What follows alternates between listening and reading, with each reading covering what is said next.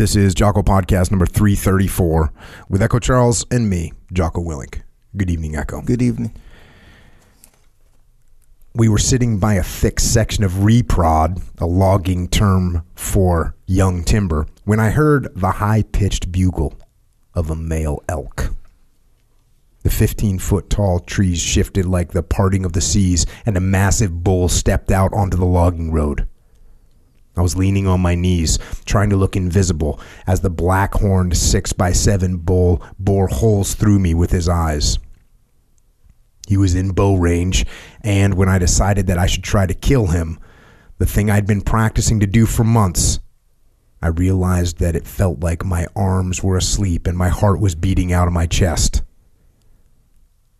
I don't know if I can even pull this bow back.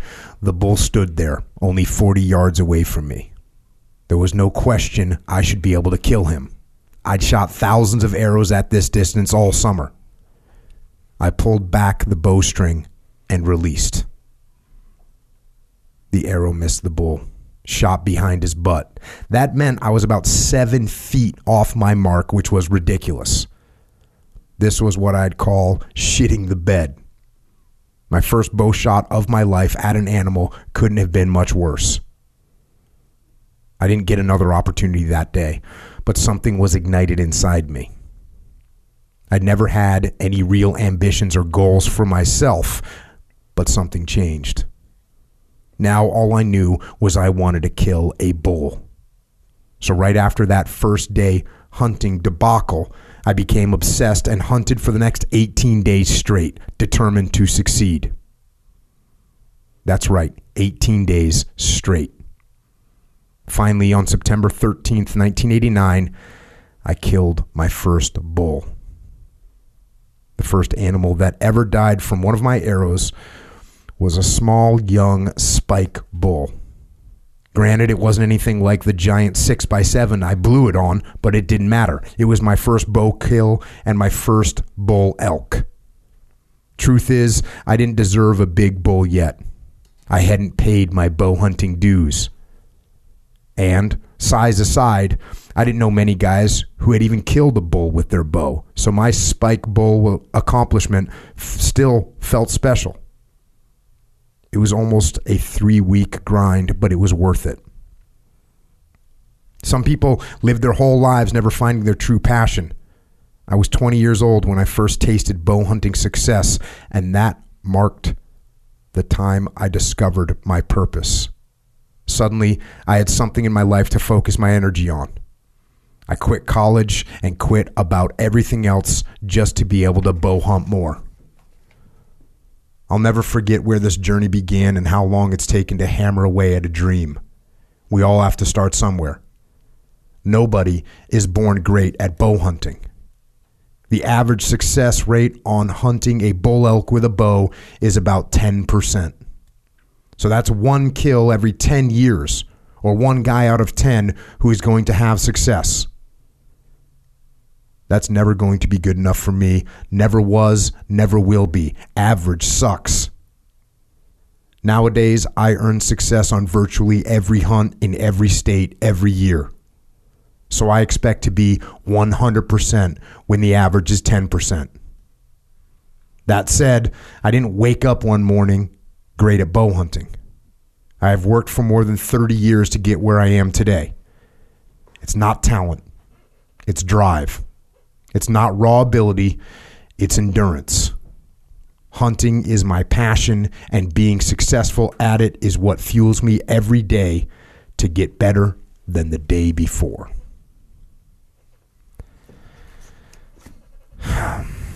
And that right there is an excerpt from a book which is called Endure How to Work Hard, Outlast, and Keep Hammering. And if you haven't figured it out yet, this is a book written by an individual named Cameron Hanes. Cameron Hanes is one of the most highly respected and successful bow hunters in the world. And in order to get there, in order to get to that level of expertise and ability, he has lived a relentless life of utmost discipline and unmitigated focus. and I guess since he's got this book and he's written some other books, that he's an author, and I guess since he trains hard, he's an endurance athlete, and I know that he represents brands, and I know that he's founded and runs businesses. But first and foremost, he's a bow hunter, one of the best in the world. And we are lucky enough to have him here with us tonight to share some of his experiences and some of his lessons learned along the way and how they apply not only to bow hunting, but to life. Cam, thanks for joining us, man. Yeah, it's a it's an honor to be here. Thank you guys. That's uh that first one, huh? That first Yeah. shot was a the first shot you took was a miss. Oh, it was terrible. What do you know what you did wrong? Um, yeah, I mean, I just was wrapped up in the moment. Adrenaline was going crazy. Uh, you know how it gets coursing through your veins, and you, it's kind of a new experience and so intense with that bull coming in and the reprod spreading. Like I said, I could see the the tree shaking as it came down, and I'm just like, holy shit, what is going on? and then that bull, and I'd been watching the bull because I was up there the night before on Friday night, Saturday morning, the season open. So I'd been watching from about, I don't know, mile and a half away or a mile. So I knew the bull and I knew what we were, you know, what the focus was, and it was a big bull, and I knew all that from afar. But once, once it gets in its in the showtime, so I think I just hammered that trigger of my release and probably peaked, you know, when I shot and just missed. It was brutal. It was rough. Well, we'll get to some of the some of the uh, more of those experiences, and um, I'm sure you'll. I'm sure I'll share some of my very limited experiences, but uh, definitely can get kind of crazy out there. Yeah. Oh, that's why we love it though. That Yeah. intensity. yeah, no, uh, yeah, we'll we'll get to those kind of things. Uh, you know, it's the, I think the term I that you use with me um, is it can be heartbreaking. Mm-hmm. and I was kind of surprised. You know, the first time I went I went hunting, I thought that no no one told me that it was like a ten percent success rate. I kind of thought like, hey, you just go out there and you know when you're used to shooting with a rifle, mm-hmm. like hey, you know, you shoot at something. First of all, you can shoot a lot further away, and second of all, when you shoot it, it's easier to hit it where you want to hit it, mm-hmm. And it has so much force in a bullet that it's going to cause some massive damage, and you know, shit dies Yeah. it's not so easy with a with a bow and arrow. No. Lot, lot more variables, and then it, uh, it kills by hemorrhage. So whole different thing. Shock, muscle, bone get broke apart with the with the gun. With archery, it's hemorrhage. So it's where you hit that animal. Well, let's let's before we jump into where you're at now, let's go back uh, a little bit to the beginning and where you came from and where you grew up. Um, going to the book, uh, th- this book, uh, freaking awesome. It, order it, order it right now. Uh, we're going to cover a little bit of it, of it today. So many stories in there, so much detail. It's just an awesome read.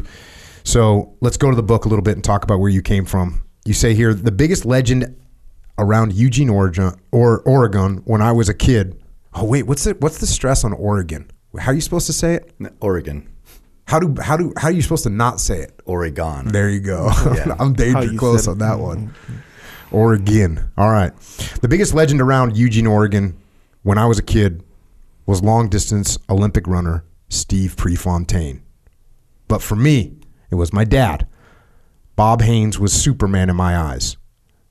In a town known as Tracktown, USA, my dad excelled at the sport. He earned a full ride scholarship at the University of Oregon in gymnastics and after flunking out there, earned a full ride at Oregon State for track where they wanted him to pole, pole vault and high jump. That's that's a freaking athlete. If you're gymnastics and track, Yeah, he was uh, he was a beast, and he just grew up. That's all he did. Track, you know, junior nationals. I had his scrapbook, so I'd like always just look at his scrapbook and headlines and all these things, and just a great great athlete. Yeah, beast. Uh, you say he and my mom, fast forward a little bit, he and my mom, Linda Brown, met at South Eugene. I never forgot something she told me when I was five years old. Your dad legs are so muscular, they're as hard as this wood table. She said as she pointed out our oak coffee table. Little comments like that made him seem larger than life. Mm-hmm. We covered a book on this podcast. It's called Wooden Leg, and it mm. was about it was about an, an Indian, Oh. and his his name was Wooden Leg, and the reason they called him that was because he could just like go and mm-hmm. just keep going. Yeah. so got them genetics. yeah, I guess so. Yeah.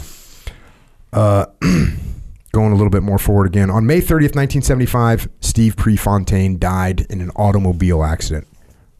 Earlier that evening, Steve had won a 5,000 meter run at University of Oregon's Hayward Field. He was only 24 years old. The place where he crashed on the winding, narrow Skyline Boulevard is now known as Pre's Rock. Four years earlier, another car accident happened only 10 minutes from Pre's Rock. Nobody got killed, but it might have helped tear a family apart. It's one of my earliest memories of my parents when they were still married. In fact, it's one of my only memories. I was four years old and I woke up hearing my mother yelling. I went to find her standing by the door, heading into the garage, talking loudly and frantically to my dad. When I stepped to her side and followed her eyes, I noticed the side of my dad's car was damaged as if he had just hit another vehicle. I didn't know this at the time, but my dad was an alcoholic. Thankfully, Bob Hanes was able to walk away from this accident. Not long after that, my parents divorced. So that's what that's what was going on when you were. Uh, that's like your earliest memories, or really, you say your only memories of your parents being married. Yeah.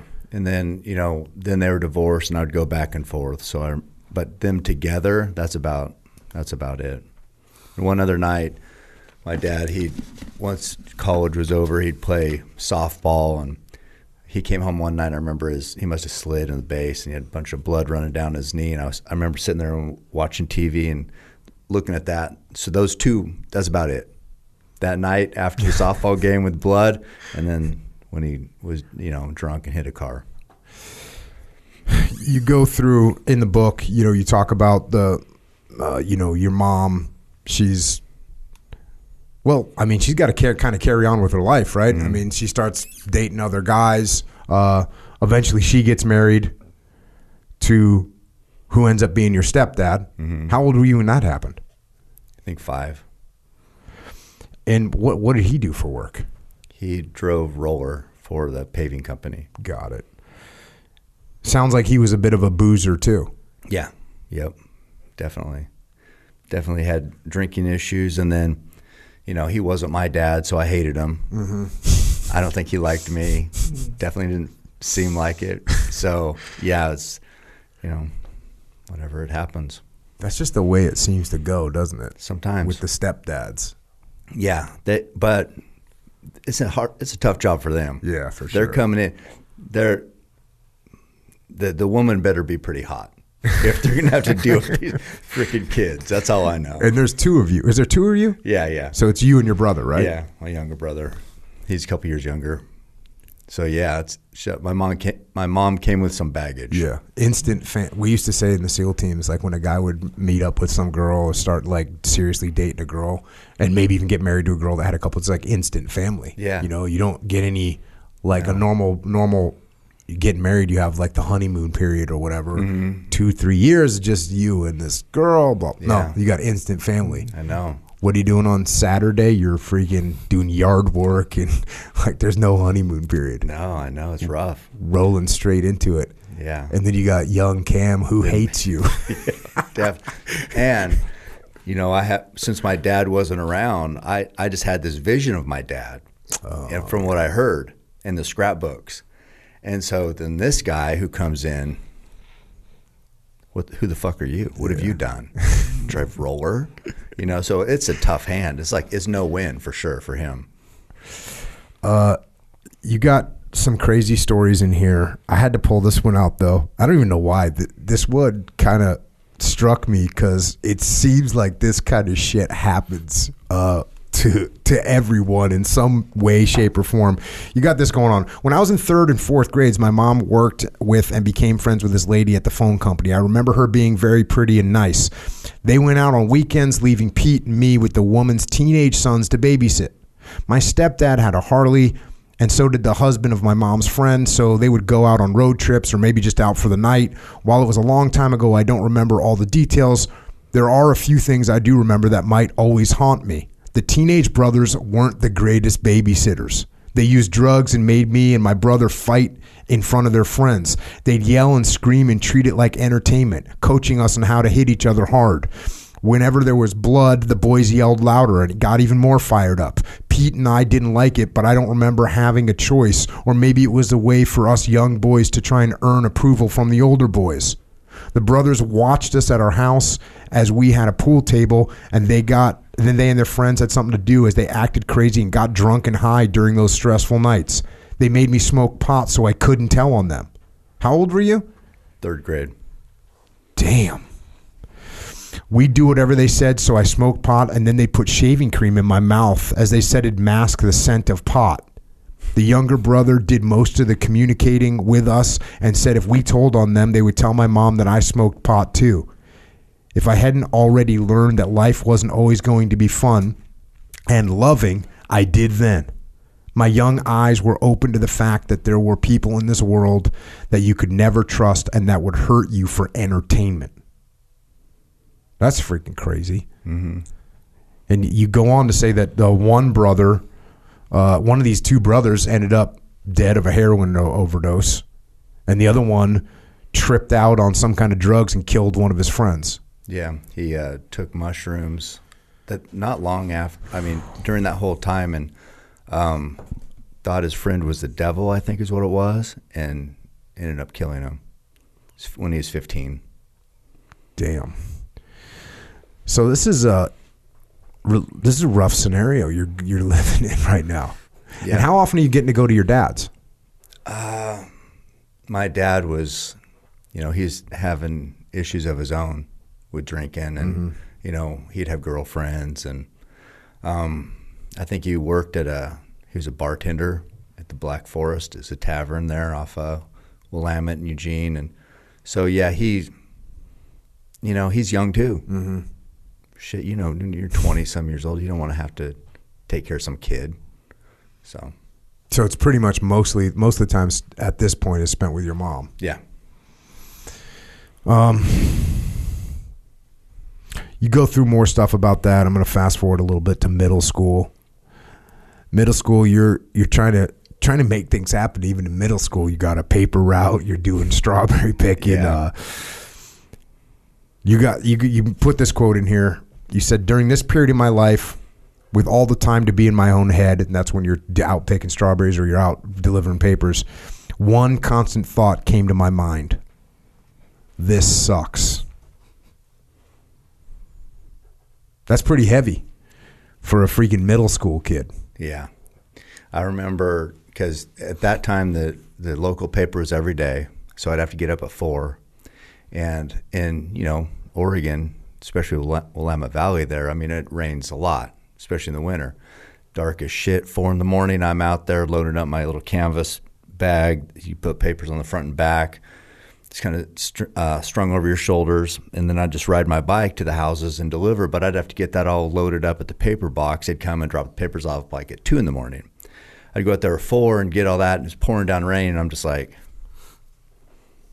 sucked. I mean, it was it. You know, I know lots of people have paper routes, but yeah, given everything else, and then at that time I had moved in with my dad because I hated my stepdad so much. So I was, and I I didn't miss anybody but my brother. Basically, we'd kind of been in it together, and so I'd lived with my dad. My my step, or I mean, my brother would stay with my mom because he didn't really know my dad that well because he was so young, and uh, and yeah, so it was like given everything else, and then that s- situation, yeah, I felt like a lot.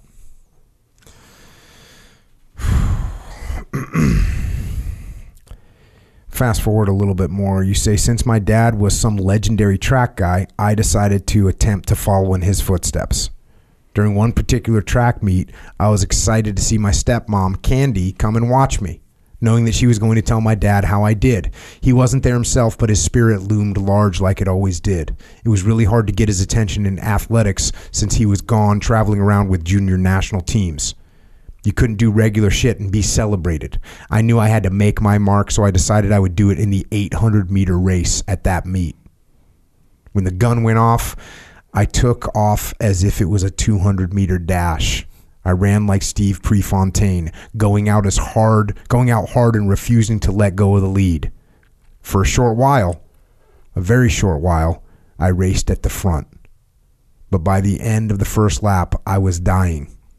I still remember the guy who won the race, Greg Suter. He was a natural track guy who won all the time. He looked like a runner, tall and lean. I was the short legged kid gasping at the end of the race and finishing last. I was thankful my dad hadn't accompanied my stepmom to the meet. This was my normal. I just didn't have it. That's what I grew up with. Life has always been a grind. Coming out of the gate hard. Eight eight hundred meters. I heard somebody talking about eight hundred meters, and they were saying like there's people that run, you know, everything from a five k to a marathon. Like that's all. That's all. uh What's the word? Sort of fun stuff that people do. But Mm-hmm. there's no one that goes out and like, hey, we're hey you guys, we're running an eight hundred this weekend because Yeah. it sucks so horribly. Yeah, it's, it's the half mile, basically a sprint. It's tough, especially when you're not. You know, I just was just a kid, middle school kid, wasn't born to do it. So is this like sixth, seventh grade? What grade is this? I think that was probably, I'd say seventh or eighth. Yeah. and you got your ass beat. And did, did, did once you want did you feel like you know? I mean, this is the kind of thing. That's the kind of thing that sends kids like just off Yeah. in the other direction. Did you feel any of that? Did you st- keep doing track? Uh, no, because then then my dad moved to Portland, so I moved up there, which is a much bigger city than Eugene, and uh, then I didn't even get a chance to compete at anything because if I wasn't good at a smaller school, I'm not getting anything.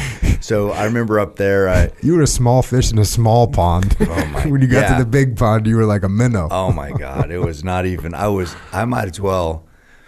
I didn't exist as far as the school goes. Yeah. I mean, it's just like nobody knew me. I, I never made one friend. I mean, it was. I I'm remember sorry having, for laughing at I know. stories. No, Am I an asshole? No. maybe a little bit. it's it, it's just I'd be laughing too. it's like I remember I had zits all on my chin. Um, you know, I'm like God. So I did mow lawns. I took I, my dad lived in a pretty good area. He opened this record store in downtown Portland, like collectible records. That's what he loved to do. And so I would be out in Beaverton, which is out of Portland, and I would go and mow yards and get get some money that way. Nobody's giving me money, and uh, yeah, I mean, my brother would come up. I remember one time he came up to visit, and he didn't didn't like going up there, but we played one on one football. I was better than him because I was two years older. So it was like that was my that was glory to me. That was glory. Like reliving the one on one football match with your little brother. Uh, you do end up doing your first hunt with your stepdad. What was it? What was that all about? That was uh, they. You know, he grew up in a real small town in Eastern Oregon, Echo, Oregon, and um, so they would do this big deer camp. So it's a tradition every year. They'd have a deer camp where they'd have a wood stove and and a big, you know, like a outfitter's tent. They'd play cards and drink, and you know, that was that was rifle deer hunting. So, like I say in the book, you know, I got handed to my stepdad for even taking us over there because I guarantee his brothers, which were just, they were all badasses, pretty intimidating, like ranch guys. You know, big, ran- they had a big ranch outside of Echo, Oregon. And uh, then we got they, these kids, you know, Greg's stepsons. They're probably like, what? What is this? You know how guys are. They don't want kids around, right? And uh, so I did. Me and my brother were out, and I saw these deer coming up the hill, and I thought I saw a spike horn on one of them, which made it legal. So because it, it, was a buck, had to be a buck. And I shot it. My my brother said, "You shot a doe." And I'm like, "No, I didn't. I didn't know for sure. I was like pretty sure, I, but I wasn't 100 percent sure." After he said that, I was like, "Oh my god!" So how you know what's the biggest screw up you could do is shoot some illegal animal, right? So anyway, it turns out it, it was legal, and I got it, and that was my first deer, and I was 15. So, and yeah. did you get like the the rush? Did you did you enjoy that? Uh, I don't remember that part. I just remember maybe I finally did something good, mm-hmm. like like get approval from right. from the men. So,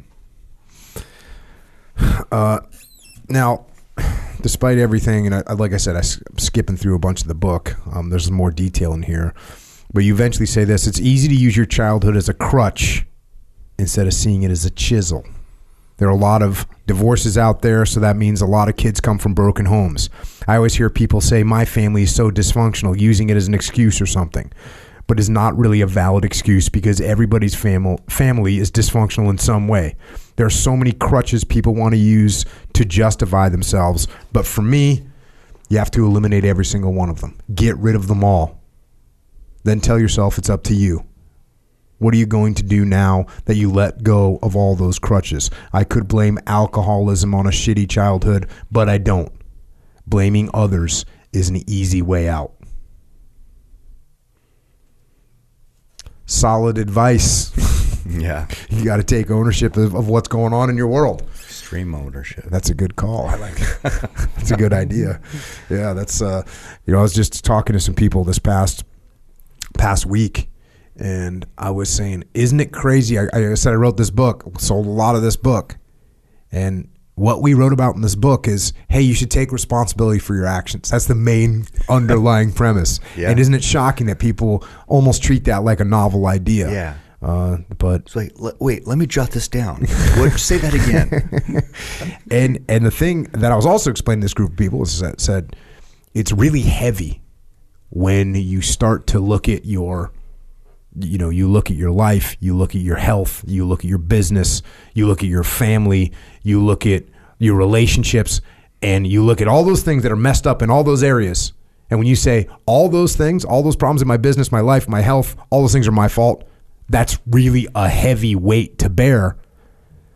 But it's also extremely liberating because if it's all your fault. You're the one that can fix it. Yeah. You're the one that can get your business back together. You can repair the relationships. You can get yourself healthy. Like you can take control of all those things. Mm-hmm. And that's the exact same thing you're saying here. When you're just blaming your childhood or your parents or your alcohol, the alcoholism, all these other things, then you just become a victim to those things. And that's not what can you change? Yeah. You're just a victim. You're just, it's happening to you. And you need to go make things happen yourself, not let them happen to you. Right. Uh, definitely one of the underlying themes in this book you put out. Fast forward a little bit to high school, which you you started getting into as a freshman entering a new high school. I had no confidence and zero success to point to or build momentum off of. Life got worse after I decided to live with my dad when he moved to Portland. Suddenly I found myself in this big school I didn't want to I didn't want to attend where I didn't know anybody. I struggled in my classes. I earned mostly D's as a freshman. I ate like shit and wasn't active, so I started gaining weight, and to make matters worse, acne became an issue. Basically, you're a teenager too, in a way. That's yeah. just gonna happen. yeah, but there was like some studs. Like I'd see this, I'd see the studs, and like they didn't seem like they had zits and they didn't seem overweight or and looking down at the floor as they walked by everybody. So wasn't everybody. Yeah, yeah. Uh, that's uh, that's a rough one. Yeah. Um, you said this though. Uh, fast forward a little bit. Soon I realized things had to change that the situation in Portland was dire. Feeling alone and isolated caused me not to give any effort in school or make friends. My grades were all D's. I was overweight and insecure. So I moved back with my mom for my sophomore, junior, and senior years. I knew it hurt my dad, but I was miserable and felt desperate. I then attended Mohawk High School in, what is it, Marcola? Yep in Marcola. It was a small school in a small town. Marcola was a logging community with a lot of guys working out in the woods. I loved growing up in a small town, but like many others from humbling, humble beginnings, I carried low expectations and no dreams. I wasn't looking down the road. The change of schools didn't help me because even though I never did my homework and I wasn't considered smart, I also wasn't dumb. I began to get good grades. I ended up getting straight A's when I was a senior. That's a freaking dramatic change. Mm-hmm. I got so lucky because I joined the military and I just got like put on a path. This is what you got to do. Yeah. now that structure is important. freaking so good. Uh, now you you end up playing football, and do you think that impacted sort of you start playing football? You start having some structure and discipline around that. Does that help your grades? Are you wanting to get good grades just to play football or anything like that? Yeah, I, I mean, I don't know. I just had a little. I felt uh, smaller school. Maybe it's back in the small pond again. So I felt a l- more confidence, and then um, playing. You know, building a bond with people like the other guys on the team, and on our my road, we lived on Windley Road, so there's a bunch of good athletes that live there. So we'd get together and play basketball or football, and so just that, just competing. I think I think competition is what is what life. I mean, that's kind of a, a mistake I, I felt for a long time I made with raising my own kids. Is I learned right there that life is competition, and competition is what made me like, hey, I got I have to go one on one with. We used to do these drills like football one on one. You try to get over this line, they try to get over this line. It's just whoever can you stop him or he can, can he stop you. So I realized those those battles. That's what makes, especially a man, is like we got to compete. That's what we're here for. So when I I kind of skipped ahead, but um, with my kids, I like no, you guys, life is going to break you if you're not built for this shit. So then I thought, well, maybe did I push them too hard to compete? So it's like, you know how life is. You're like one all one way or all the other. But anyway, I was learning how to compete there, and and it gave me confidence. And at, you start running then too. Mm-hmm. And and you had a buddy Donnie Manila. Is it Yeah. Manila? Yeah, Manila. And you guys are sort of sort of bo- sort of best friends scenario. Yeah. And he's he's a quarterback, Yep. and you're his wide receiver. Yep. So you guys are bros out freaking Oh yeah. practicing and trying day. to get in shape and getting after it. Yeah. You you talk about the fact that you're you kind of had to be self sufficient. I mean, Mm-hmm. this whole time, which is definitely good. Yeah. Um, Yeah, it was tough at that time, but it's good for any any person. Yeah. Eventually, you're going to have to, you know, take care of yourself. yeah, you know, going back to that competition thing, I know in the SEAL teams we always joke around like if you're with another SEAL, whatever you're doing is a race. Whether Mm-hmm. Yeah. we're and it, sometimes it can get pretty stupid because sure it's cool when you're running or it's cool when you're shooting, but then it's like, hey, we're gonna go drink. Yeah, let's I know. see, let's see who can do better. you know, Yeah, not as great to win that one. yeah, not not a great one. Uh, you also end up going to your grandma's house, Mm-hmm. which seems like I'm like, oh, that's that's quaint, but it's a 20 mile bike ride you got to Mm-hmm. Yeah. do, so it's a 40 mile round trip. Mm-hmm. And what what are you doing up there? Uh, she lived in town, so she lived by Hayward Field. I lived in the outskirts on that in that small town. So I would ride there on this old two lane road all the way into town, and then I would hang out, watch MTV, wa go up to Eldon's Market. She had a tab up there, so I'd go buy stuff, uh, go down to Amazon Pool, just kind of play basketball, hang out. But that was like my I could get away from my stepdad. My dad could swing by because it was his mom, so I could see my dad. Maybe he still lived in town, but um, I don't know what he's doing. And so it was kind of a, you know, she'd give me make saltine crackers with butter on them. It's a pretty good life. Living the dream. And then what? Your other your other, I guess maybe your mom's side had a ranch, they had a ranch in Eastern Oregon. Yeah. and you went out worked on that. Yeah, yeah, I did. My uh, grandpa was a horse trainer and super tough. He's, you know, I, he uh, left home. I think he lied to get in the service when he was 15 or 16, and uh, one, you know, was in the military. Just tough, tough dude. And uh, he got into horses. He did uh, rodeo when he got out of the service, and then started training and, and breeding horses. So I'd go over there and work, and he had, he was tough, tough guy. Did you ever do rodeo? No, When I uh, when I watched that, like Yeah. I don't like to get injured, right? You know, I mean, none of us like to get injured. When you get injured, you know, you feel like it's horrible and you Yeah. feel like the whole world's falling apart. And I feel like the biggest wimp when I get injured because I'm always like, I can't, you know, like my, I've jammed my finger and I my Yeah. grips. And you feel like just like, and then you know guys that you know have lost legs and they're Right. driving on. Uh, but man, when I watch rodeo people, how how are they not getting majorly injured every freaking time? They're durable. Damn. Yeah, Yeah. that and I watch. You ever watch rugby?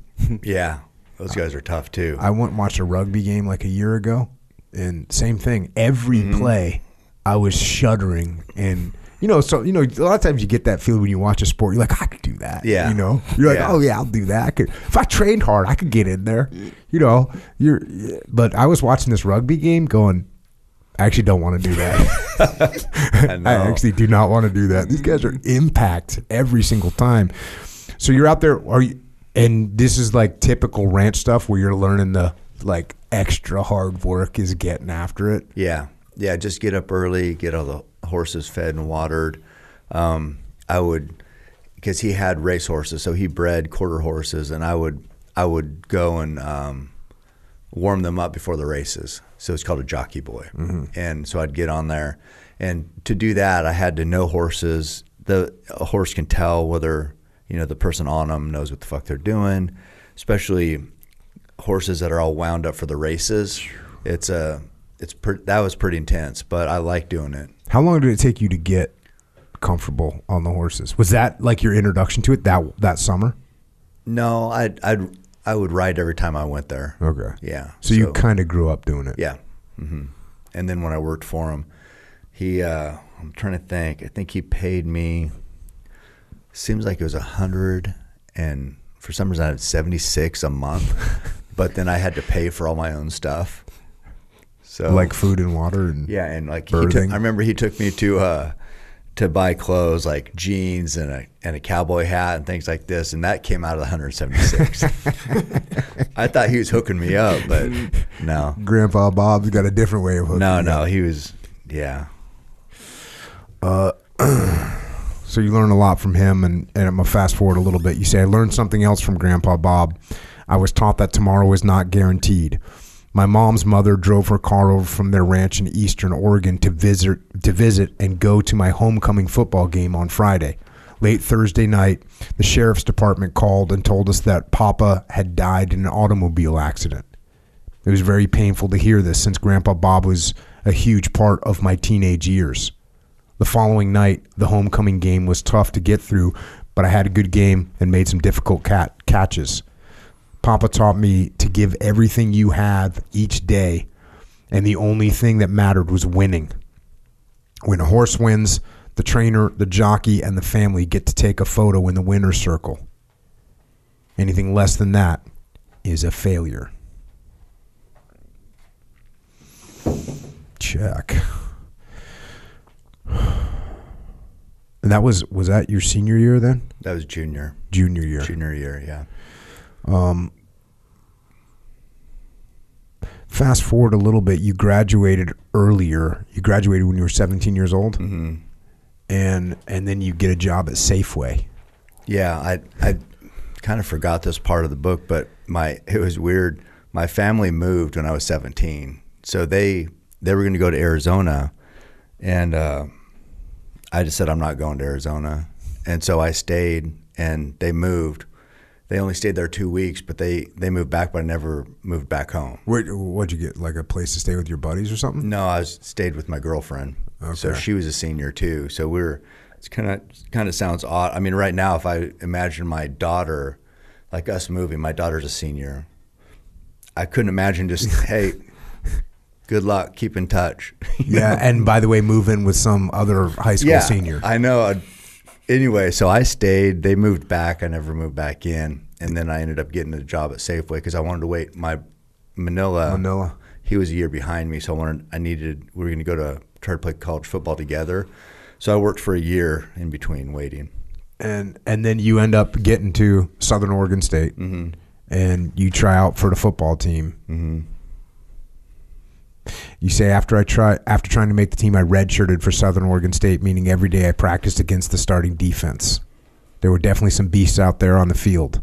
I definitely wasn't one of them. It was fun, especially since there were some elite athletes on the field who eventually made it to the NFL. The irony of college was that throughout my high school years, I never drank even one beer. All I cared about was sports and grades. I knew I wasn't an elite athlete, but I still tried my hardest, especially because I wanted to impress my dad. What I learned at Southern Oregon was that even though I wasn't good enough to play college football, I knew how to party. I drank a lot of beer and eventually went back to Eugene with this new mastered skill. So, so you didn't drink at all growing up, No. and then you get to college, and it's just like the stereotypical freaking. Uh, you could just go g- get it. Yeah, I mean, you know how if you're on the football team, you can go to any party. You know, always girls, always. You know, we had this dorm that was Aspen Hall was just football players, so there's always girls there. There's like a like a big open shower, and there'd be guys and girls in the shower at the same. It's like I'm like this. I'm not. I don't know what heaven is like, but it feels like it should be like this. So anyway, it was it was a lot different. One of my buddies in the SEAL teams played football at University of Texas, and obviously it's like a religion down there. And I was like, "Hey, what was it like, you know, being on the football team down there?" And he goes, "Jolly, like a jolly green giant walking the earth." he said, "You." Li-, he said he literally could do anything he wanted to. Yeah. You know, you no one he never bought a beer. You mm-hmm. know, it was like the seas parted when he showed up. He said Yeah. it was freaking ridiculous. Yeah, So how long did you stay there for? just a year. So one year. Yeah, one year. But yeah, I mean, so it wasn't like Texas, but for that little that was Ashland, Oregon. For that little town, Yeah. it's kind of a big deal if you were there. Yeah. Yeah, it was fun. And what made you stop? What made you decide to not go to college anymore? I just didn't have money, so nobody's paying. I had financial aid, and I was getting money, and so it was about five thousand a year living down there, and, and I was a walk on, so I didn't get any scholarship or anything like that. So I just didn't have money. Mm-hmm. Yeah, Did you have any vision? no, Yeah, because I think a lot of kids just go to college because that's like You're supposed yeah, to. what you're what it is. yeah. It's just like that's that's like the normal chain of command is you you, you got to get your college degree. Yeah. you know. So we tell I tell, told my kids, Tanner, who's in the service, he he tried.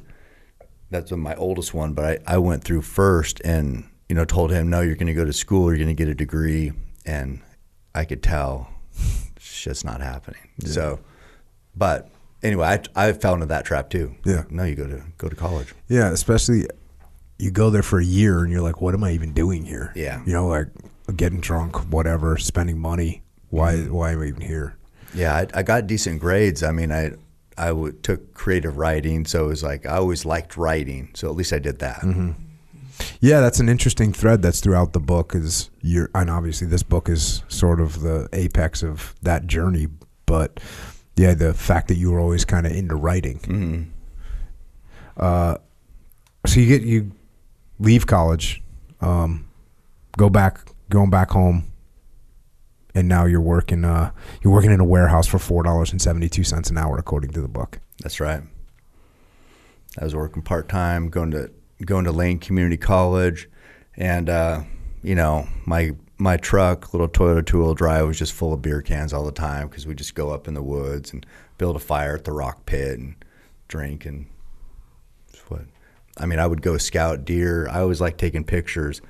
So I'd go look for bucks and bulls and try to take pictures of them in the mornings, but then I would, you know, drink for the weekends and the afternoons. Yeah, he's saying here it wasn't like I was letting anybody down. No, nobody expected anything from Cameron Hanes, so I didn't expect anything out of myself. No.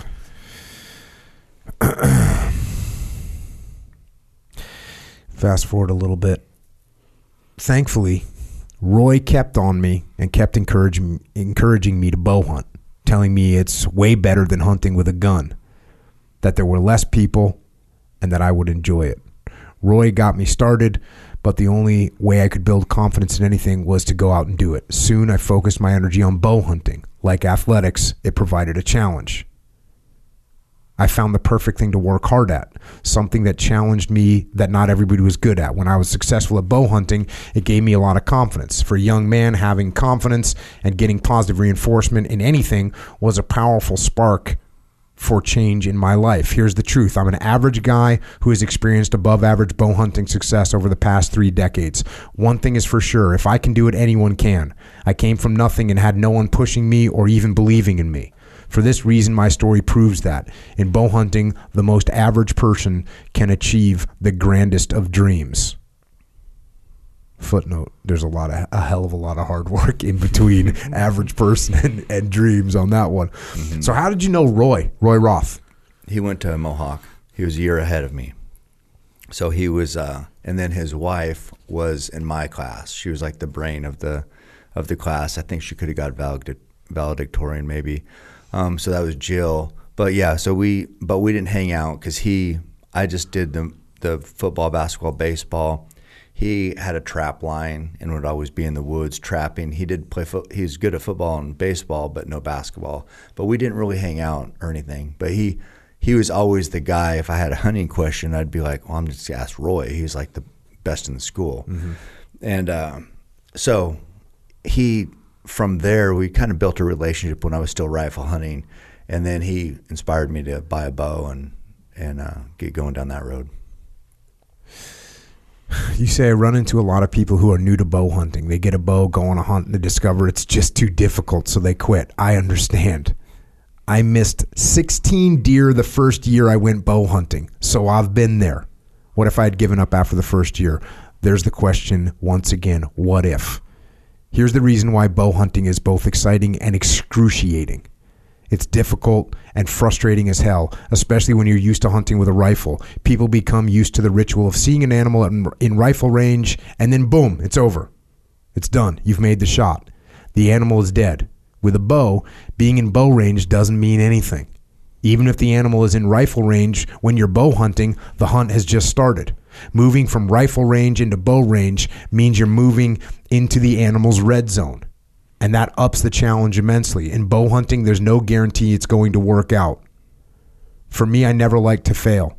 I didn't want to be a failure with the bow. So after the that first year of killing the spike bull elk, my second season behind the bow, I killed a Pope and Young 3x3 blacktail, a raghorn 5x5 bull, and a bear with a $200 bow and using $30 binoculars. I could only afford to hunt in Oregon instead of traveling anywhere out of the state. I bought three tags and filled three tags. The second year of bow hunting wasn't just memorable for me, it was monumental. So you came out of the gate mm-hmm. going hard. Yeah, yeah. I mean, that was I finally found because uh, as you you know we've kind of went through this journey.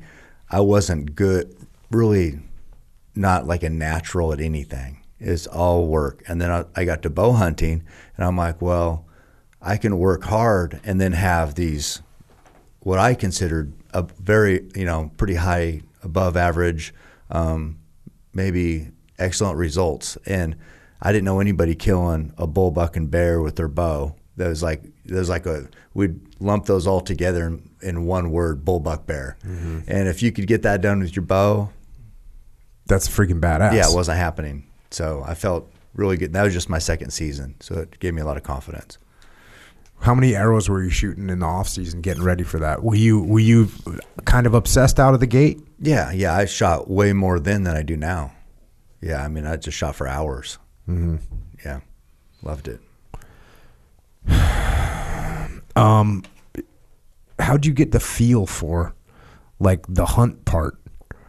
The wind. Was Roy teaching you that stuff? No, that was just you know, um, rifle hunting. You don't really need to know that, but I was in the woods a lot. You know, whether I was hunting or um, going with somebody.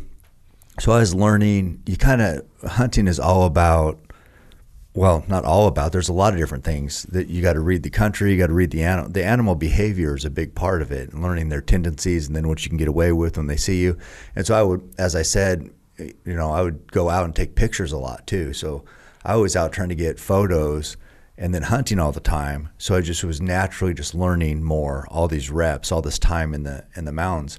So then when it came time for to actually try to kill something, I had a big advantage because I had just been out there, the time spent, you know, and um, uh, it just it felt pretty natural. But I still had to w- learn about the wind, had to learn about when an arrow hits an animal and you're reading the blood trail, where that blood's from, the injury you've caused the animal. Um, you know how to trail that thing, whether it's hoof marks in soft soil or rocks overturned, different things. Uh, ferns would be kind of indicate the direction of travel. So you had still had to look. A lot of woodsmanship go goes into successful bow hunting. So I had to learn that. And that just takes time. Were you going with anybody? Or were you pr- primarily like that first year where you got the bull, buck, and bear? Was was anyone going with you? Uh, my brother went sometimes. I think when I killed that buck, he was there too. Uh, um, and then the bull. Let me think. No, the bull I was by myself. Bear by myself. Mm-hmm. Yeah. Yeah. I guess the reason I'm kind of pausing here is, like I said, me being an amateur hunter and having been guided on hunts by experts, or sometimes even multiple. Sometimes I, you know, I've gone out with both John Dudley and a guide with me at the same time. So there's like two people that are experts Right. and the amount of information that they're feeding me, the amount the amount of things that are going on Mm-hmm. during a hunt is there's so much going on. Yeah. I mean, the reactions, the animals, the wind, the terrain, Yeah. Like all those things are going on. Mm-hmm. I've had I've when I've hunted, I've had people, you know, uh, feeding me that information, Mm-hmm. you know? And for you to be out there on your second season pulling that off, Mm-hmm. that's freaking impressive, man. And, and I don't want, and the, and the other reason why I'm kind of like diving into this is because I said, oh, how many arrows did you shoot? Mm-hmm. And air, shooting the arrows, yeah, you got to be able to shoot the arrows, but there's so much more to it Yeah. that I didn't want to make it sound like, oh, hey, if I shoot a bunch of arrows and I can hit that target at freaking 60 yards, I'm going to be good to go. I think hunting, it's like when you're driving somewhere, and if you're not driving, not really paying attention. You know what I mean? I feel like hunting can be like that too. If you're not making the calls, you can have people telling you, just like you can have somebody drive you down here. Mm-hmm. If somebody's driving, like if I had to repeat how I got to right here to the studio today, I took an Uber, so I don't know. Um, but when you're hunting, when you're making the calls, that it might be a rough go. You might fail a lot, but you're also learning more than I think. Um, you have some great mentors on the hunt, but I, I think um, it's hard. That's a hard situation to learn that firsthand experience also, because you're kind of you're doing what they say. Yep. You know what I mean? Um, so for me, it was it was hard, but it was a big advantage to learn that on my own, make those mistakes on my own, and and it just I think being by myself so much as a kid, I was fine being by myself. I liked I was used to being alone my whole life, you know, really. So just being out in the woods, that just that was an easy transition. Now I'm I'm by myself, but I'm doing something. I'm not by myself, you know, uh, you know, staring at the wall, eating Cheetos. Yeah, that's uh again just to reiterate the the amount that goes into pulling this off is is ridiculously hard. These this is a freaking challenging challenging thing to do. So, I just don't want to don't want to short sell it at all. Yeah, it's. I mean, there's still hunts now, even after all these years, where I'm like, I wonder. I'm like, how have I ever killed anything with an arrow? I mean, it- just seems it feels impossible on some of these hunts because it's not just getting close. Yeah. I mean, that's you find the animal. That's okay. Well, now we're now we've started something. Well, at least we got a target, right? But then so much has to go right. And then if you're trying to film, as you know, I think you you know some of yours has been filmed, and then other guys are there, so it's like there's however much, you know, three guys, that's three times the noise, three times the scent, three times the movement. It's tough. It's there's a lot of shit that can go sideways. Yeah. And it does. And so again, what I was my point was sometimes I wonder myself. I'm like I don't know how I've ever done this. It feels feels like it's just not going to happen. But Well, you've made it happen a lot. Um, get into your third season. You say I was invaded by invited by Wayne Endicott to join him in the country he had hunted since he was a young boy. Wayne owned the bow rack. And I only say it like that because it's kind of like legendary, even though I've never even been there. Yeah. Uh, the Archery Pro Shop in Springfield, Oregon, opened in 1971. Wayne Roy Roth, Dwayne Levitt, is that right?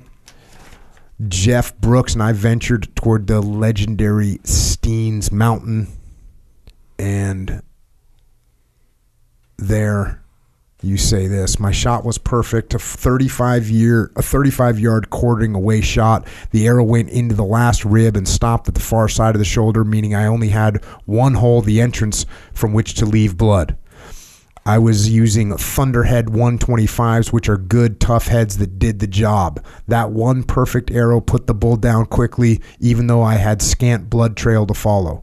The Roosevelt bull was a big bodied beast, though, and his heavy hoofs scarred the soft soil deeply. I followed his fresh, deep cutting tracks for 50 yards down the hill before pulling back a wet fir bough, re- revealing the fallen beast in a tangle of fireweed. This dark, antlered 5x5 was my best bull to date. I remember every detail of these hunts like they were yesterday, hence the saying, The beast is dead, long live the mighty beast. Bow hunting had gotten in my soul. At that time, I had no idea how it would end up directing my every step through the journey of life. Check. Uh, despite my growth and success in bow hunting, I was still going nowhere in my life. I was 22 to 23 years old. it's such a good contrast. Like you're kicking ass out in the woods. Yeah. And yet, 22 to 23 years old, living with four guys, drank beer all the time. One of my roommates got two DUIs in three weeks, both while driving my truck. I was glad I hadn't, I wasn't driving those times. It was just a matter of luck more more a matter of luck than good decision making. I just never got caught. I wasn't living healthfully and still didn't have a real sense of purpose. I wasn't accountable for anything or anybody. I felt shitty all the time. A wake up call arrived when I crashed my truck one night while driving drunk. I was driving too fast and flipped the vehicle, rolling it. The roof was crushed all the way down to the top of the seat. The truck was totaled. Of course, I didn't remember a thing. Damn, just straight blackout driving. Yeah. I could have easily died or killed someone. Did I wake up? No, not yet. Did I see some connection between me walking away from the crash and my dad walking away from his? Was I following in his al- alcoholic footsteps? My life had become a living living with a bunch of guys, just partying, basically working during the week, going to clubs on the weekends, just drinking at the apartment or on the lake. It was a great life. Yeah, those I would usually on the weekends I would get up and go. We lived on the second floor of the Chase Village apartments, and I'd go out and look and see if my truck was there. And I, I was I had driven my truck, and I'd have to go see. So if the truck wasn't there, I'd go back in and I'd, I'd be like, "Where's my truck? uh, don't you remember you left it at Scandia days or whatever the Yeah. hell?" It's like, no. Damn. So it was just, you know, just being an idiot. Yeah. Uh, you say the same year I killed my first bill in 1989, I wrote my first hunting article, Bulls, Bugles, and Botches for Western Bow Hunter. So you're, you're getting to writing pretty quickly out of the gate with this. Um, it's cool in the book. You got a bunch of the articles clipped out. Um, so you're on this kind of, well, I'll, I'll use your word, loser path. Yeah. I use uh, normally I wouldn't say that, but you got it in the book. You say being a loser isn't cool, but you know what's worse than that? Being a loser dad. When Tanner, our first son, was born in 1993, something inside of me switched. They say parenthood changes everything, and it did for me. Suddenly, I wasn't just on my own. Now I was affecting other people's lives. I got to be an example. Alcohol was poison. I had seen what alcohol did to my dad, ruining what he could have been, something incredible, and I was seeing it do the same thing to me, so I stopped drinking. Alcohol wasn't going to help me in any area of my life, especially with my hunting. I'm not judging anybody else, but for me, I had to quit drinking. So, Tanner coming along is really the seems like from the book, it's the catalyst for real change in your life. Yeah, I mean, and it, you know, people always say, and maybe it's true for them, but they say, well, you know, uh, I don't know. That there's this thing like if your father's an alcoholic, then you have a greater chance of being an alcoholic, and like this, it keeps this this whole thing going, Mm-hmm. right? And then people learn from it, this and that, and it all sounds good. Um, I didn't really. I knew all that. I didn't really care. Even when Tanner was born, I felt different, and I was like, okay, I this isn't just me being a a twenty some year old guy just going to the clubs. That's what it feels like everybody does. But then with the kid, but st- then still, I didn't. It. I was like, well, I should. I probably shouldn't be a dipshit like this, but I still was. I still. I'd not drink for a little while, then I'd, you know, whatever, go go back out. Um, you know, Tanner was around, so my wife, we were just in our twenties, you know, mid twenties, and uh, I wasn't. I was still doing stupid shit, and then so it wasn't just like right when he was born. It still took a while, Right. And I still was still fucked up. Um, you know, I mean, I would still drink and drive. I remember leaving the Oregon football game. I'd driving over all the cones, and this cop jumped out, told me to pull over, and I was just, why am I driving over the cones? I don't know. It's halftime. Been drinking the, for the for the whole game, and uh, I had to do a, a walking test, like a DUI test there with everybody leaving the Oregon football game, you know, and somehow I passed. I have no idea how, but I, I never got a DUI. But the point is, it's like, it still took a little bit. It wasn't just a light switch. I still, you know, I hadn't run run a marathon yet, so I hadn't really tapped into like dedication. I was having success with the bow. I was having a little thing. I still didn't have a great job. what was your job at this time? Were you still I was still in that warehouse. So I worked at that warehouse. I was part time. Then I quit school and I got full time.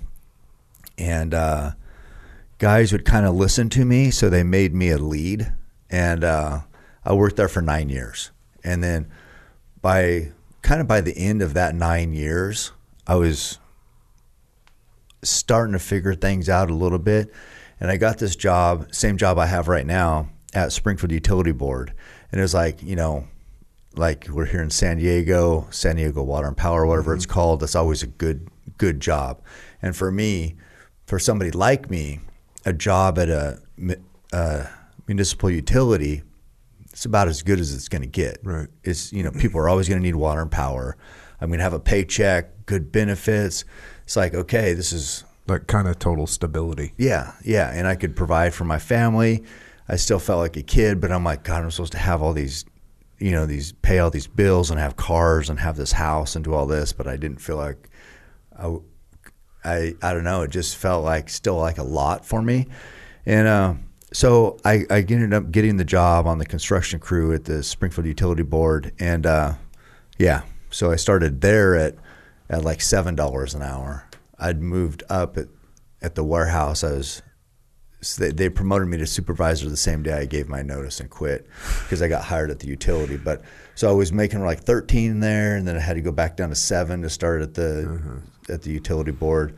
But yeah, so just trying to get it figured out. Yeah. Uh, back to the hunting a little bit. You say in the book, it's been said that life offers two paths, one easy and one hard. As Roy and I entered the unforgiving sanctuary of the Eagle Cap Wilderness for the first time and witnessed the awe-inspiring Wallowa, how do you say that? Wallawa. Wallowa Mountains in northeastern Oregon, it was obvious that we had chosen the latter. We were always drawn toward the more difficult path. To us, harder was always better. Just talking about um, Roy a little bit here. Bow hunting in general is hard.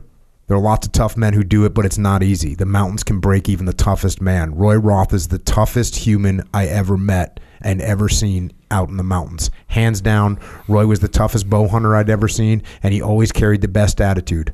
I learned so much from him. He is a big part of the reason I am the person I am today. As a kid, I always knew Roy was good in the woods. We would he could always get the to the best fishing holes before the rest of us. We nicknamed nicknamed him Gazelle Roy because he was big but moved like a gazelle. He was a great athlete. He played football and he was really good at baseball, playing third baseman. From the moment Roy told me I should start bow hunting, we connected and hit it off. From then on, we started hunting together and we just clicked because we had no limits on how much misery we could suffer to chase success. So you guys roll out into this uh, this mountain wilderness area, and and uh, you you encounter another hunter who tells you guys about this spot where Billy Cruz used to go. What's the, what's the legend of Billy Cruz? Billy Cruz was just a badass. Uh, started Oregon Bow Company, which was the bow I shot at that time in Junction City back there in uh, in Oregon. And so I actually didn't know Billy Cruz. I knew of him and seen his pictures. Well, this dentist that was in the wilderness, he's like, I said, you know, we've just we've came from this trailhead way back here, something like 20 miles away. I said, we just want to get away from people. He's like, oh, okay. He goes, well, um, I can send you to a place that nobody goes. He goes, it's it's you know too rugged for horses, too steep for men, all this stuff. And he goes, the only person that ever goes there is Billy Cruz, and uh, like, that sounds good. You and Roy are like, check. Yeah, oh, it, was, get it was awesome, and so that was. But also, I kind of I, I did learn something from that too because what I was I learned at that time, and it's been proven over and over again, is rugged country like that. If men who spend a lot of time in it die, often it's just part of the the mountains are so unforgiving. And Billy Cruz died back there, and he died in a plane crash. But it's like if while he's scouting elk in those mountains, and uh, I just it just gets proven over and over again. It's like you know people go and they get a taste of the mountains, they come back, but the longer you spend there, the more you're kind of you know You're just playing the odds. You're rolling the dice, Yeah. and uh, but in the meantime. Um, we did go there, and I ended up hunting back in that same country for many years. Roy moved to Alaska after that first season, but yeah, it was it was amazing. We never saw anybody back there. Super rugged. Uh, this is kind of cool. You you say your you know, one of your favorite books of all time is Hunting with the Bow and Arrow by Dr. Saxton Pope, written in 1923, and you call out a couple parts on page 181. It reads, "We also began preparing ourselves for the contest." Although habitually in good physical condition, we undertook special training for the big event. In this case, he and Young were preparing for a grizzly bow hunt. Pope continues By running, the use of dumbbells, and other gymnastic practices, we strengthened our muscles and increased our endurance. Regarding the backcountry hunt, he writes, "We were there to win, and nothing else matter mattered." Adding later, "We we were trained down to the raw hide and sinew, keyed to alertness and ready for any emergency." Seems like that could be like the root of you saying, "Hey, I can get in freaking better shape for this shit." Yeah, I mean that was a hundred years ago. Yeah. and those guys knew that at that time that hey, we need to be at our best to be in these mountains and and get animals killed with an arrow. Hundred years ago, these guys were freaking Training. training. Yeah. Did you like make that connection? No, no. I because when I started training, it, so hunting the the hunter community um, is steeped in tradition. Obviously, the tradition isn't guys like Saxton Pope and Art Young.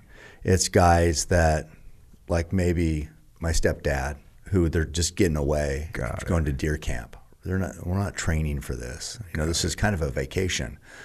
Um, so when I first got into it and I started doing this running and doing this thing like, hey, I need to be a little better, I got a lot of pushback from the hunting community itself. Like saying, you know, you don't need to run a marathon to kill an elk. What I know this guy and that guy and they kill all, animals all the time and they're overweight. And Roy was actually over, you know, he's a big dude, overweight, but the difference is he was just so much tougher and better than most guys. So they, would, but they'd use that as an example of why you don't need to be in shape. And I'd be like, well, okay, you're not Roy, first of all. And um, but I got for years pushed back and still probably still do. I just don't pay attention to it. Mm. But people, hunters just don't want to because it kind of puts the onus back on them. Like, God, do I have to take this shit more serious? What do I got to do here? Uh, so, like you said, Roy moves to Alaska, mm-hmm. and you, you go. It's pre- it's pretty uh, not funny is not the word, but you can't find anybody else really to hunt with. No, He must have been one of those bastards, just like strong and can just carry his weight. It's no factor. no. He, I mean, there's a. I can't remember if I talk about it in there, but one time we were on Prince of Wales Island. Here's his attitude wrapped up. To hunt Prince of Wales for black bear, you need a boat. It's all on the island chain. You got to go to open water sometimes. Uh, there's tides coming in and out, so there's there's the water is pretty dangerous out there. But we had boat motor problems, and without a boat, uh, the motor running right out there, it was not only dangerous, but you couldn't get anywhere. so he's like, I'm gonna take this motor off and and go go into town, Craig, Alaska, which is there in Southeast Alaska, and but it was about 15 miles on the water, and he had this little like 10 or 12 foot raft that he had to put a piece of plywood on, put the motor on, and kind of lay down and kind of hold the front of it because to get on step, that that it was coming up, you know, and so he would have to lay, and he did 15 miles all the way in there on a Sunday. Bought this mo- new motor for four thousand bucks, and all the way. Or no, he got a ride on a actually a big ship, and I could see him. I would see him coming the next day, and I'm like looking, and I'm like, I think I see Roy on there, and they're like towing this little raft, just tied to a rope behind it, and I'm like, so anyway, it was what, and he did this at midnight when he took off. He's like, well, no, we this is what we got to And just by himself. by himself and went in, bought this, you know, four thousand dollar motor, brought it back out. We're back in business, killing bear. But that that whatever it took. Yeah. That's the attitude right there. Hey, oh, this isn't working. Here's what we got to do. Whatever it takes to make this happen. Most people aren't like that. Yeah. No, that's that's next level. Yeah. You say then after he moves to Alaska for the next 12 years, I ended up hunting in the sprawling, unforgiven Eagle Cap wilderness most of the time on my own. My entire existence seemingly revolved around preparing for just one crack at the wilderness, bulls, and bucks where Billy Cruz had walked.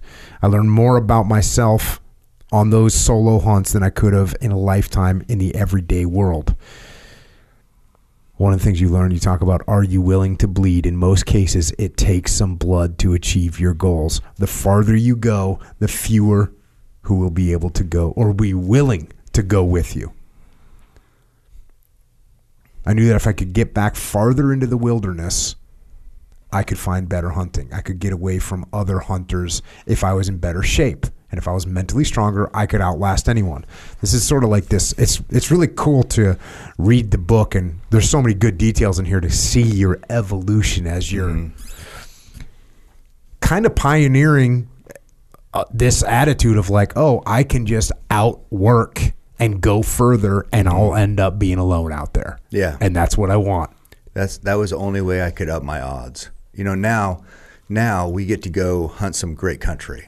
You know, money can get get you that opportunity, um, or knowing the right people can get you that opportunity. So that ups your odds a little bit. It's still very hard. You know, as you know, still very hard, but you'll earn opportunity. So, but for me at that time, the only way to earn opportunity was, you know, I had no advantage. I had no money advantage. All people in the regular society, they're smarter, more money, more connections, more whatever.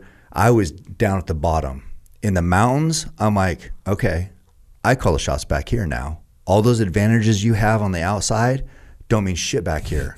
Now, if I'm in better shape than you and I know this country better and I'm willing to to work harder than you, this is this is my country. This is I call the shots. I this is my domain. I, I'm I'm laughing and smiling over here because all the money in the world isn't going to carry your ass up that freaking No. hill. No. That's it. And that's the first time I ever felt like, you know, because I had, hadn't felt like shit my whole life, you know, as far as, um, I don't know what, where I stood in, on, I guess, a ladder of success. And now all of a sudden I'm like, wait a second, this is different. It felt different. The challenge for me at that time was trying not to be. I was, I mean, I was selfish because it's. Uh, I mean, I found something that like for me was good, but now I had family at home, so I'd be back there all the time, and I'd be like, should I be back away from my family? Because it wasn't like a job. Mm-hmm. And Were you making any kind of connection towards what it could turn into? No, Or just, or you was just meat? No, I was just, you know, this is just what I wanted to do. So it was mm-hmm. like a selfish thing. Because people can justify all the time, well, I got to do this for work. So I got to travel for work. And it's like, it, it gives us, it's easy to say, well, you know, people have to do that. We're providing for the family. Something like that, I'm going to sell an article for 50 bucks and be away from my family for 10 days. That doesn't pencil out. But it's just like, I felt like that's what I needed to do. Because when I wasn't doing that, I was at home, I was miserable. Then I felt like maybe I wanted to go drinking, or maybe how am I getting this, you know, like a buzz, I guess. But I used to get home from work at like six o'clock, maybe seven o'clock at night. Mm-hmm. Walk in, put my work bag down, pick up my jujitsu bag, and go to jujitsu for two hours. And I did that every night. I did mm-hmm. that every night. And I, I remember sometimes where my wife would be looking at me with with just like a combination of anger mm-hmm. and um and lack of understanding like not like like what like what, what are you serious right now like mm-hmm. this is what you're doing Yeah. we got three kids and you're you, you're home for nine minutes and you're gonna leave Right. and i did that i did that every night mm-hmm. and um you know when i when what was interesting was my wife eventually realized that if i didn't do that mm-hmm. I had, I I would, I would be a bad, I would be, I wouldn't be happy. I would be like, like not, not have a good attitude about stuff. Right. Cause I felt like that was what I needed to do. Mm-hmm. And yeah, there's, I, I unfortunately, I never really thought about it as being selfish until you just said that right now. I guess I realized it even at the time, but I always kind of kind of rationalize this thing where I'd kind of relate it to my regular job where Yeah. I'd say, well, hey, you know, I need to be able to do this in case I end up in a situation where I got to use this stuff in combat. And that'd be kind of my rationalization. And I, I'd even try and rationalize that to my wife sometimes, but my wife's not an idiot. And she'd be like, hey, listen, you, you, you got freaking a rifle, a pistol, and two knives, and you think you're going to have to choke a person out on the, on the battlefield? Yeah. So, yeah, it's. I, I think it is. You know, you have some uh, some like primordial urges as a as a human. Mm-hmm. You know, to fight or to hunt. Like it seems like it's almost caveman brain. For me, it got really focused on fighting. For you, it got really focused on hunting. Both those are total primal instincts to Yeah. have. You Right. know. So uh, here's an example. You got the book of how you're living your life. On Friday afternoon, I'd leave work around 4 p.m. Driving through the North Portland through North Portland, arriving at 1 a.m. at my Eagle Cap trailhead. I'd load up my pack and start walking. Try to get 12 miles or so in by first light. I wouldn't sleep. Get back in there by first light Saturday morning. Be able to hunt or scout until Sunday. Then I would hike out and drive home Sunday night being back at work on Monday morning. Two nights no sleep, two days at scouting or hunting. If it was the season, was worth it. These trips gave me the confidence to do my long solo hunts. I was testing myself, passing each test. What what caught me what caught me on that one was like, this isn't even hunting season. This Yeah. is you're just going out there to scout and get to know the terrain. Yeah. So it's uh Your wife is pissed. right. I mean, and I so it kind of is frustrating a little bit. And I don't at that time I wasn't like, oh, I'm going to prove all these people wrong. I mean, kind of I was proving people wrong. I felt like, but it was more like I just felt like I would needed to do that or I wanted to do that, maybe to be selfish. Um, but now people see like where you are now, and you write a book, or you know you're teaching leadership, and it, you know there's like people see everything like you get a lot of attention because now you're somebody but it was the dues you paid going to every night you'd go to training after work or if I'd do that the reason why you get to here is because you you had all that sacrifice. You made all those sacrifices for time and for work, and it's just like I wanted to ask those people, what the fuck are you doing? what you're worried? I mean, what where have you sacrificed? Yeah, of course it's easy to be envious of this when you're like, oh, you got this many followers and you're sponsored or this or that. It's like, yeah, that's what about all the grind? Mm-hmm. And the grind where I would be back there and I'd be like, I shouldn't be back here. And I should be at home. I should be being a dad and I should be this or that. And then I'd be like, well, you can, and, and you kind of alluded to it, you can justify almost anything.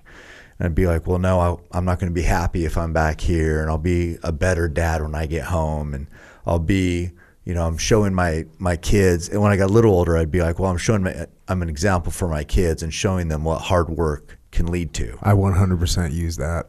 That one. I 100%. As a matter of fact, I told I, I I would tell like other SEALs, you know, if they would say, get worried about, hey, you know, I'm going on deployment again. I'd say, listen, man, guys have been going on deployment for thousands of years and leaving their kids at home, and that's the example that the kids see. Mm-hmm. You know that the dad's going on deployment. And by the way, when you went on deployment back in freaking whatever, Uh, 500 years ago, your deployment was seven years long. Right. Your deployment was five years. Even World War II.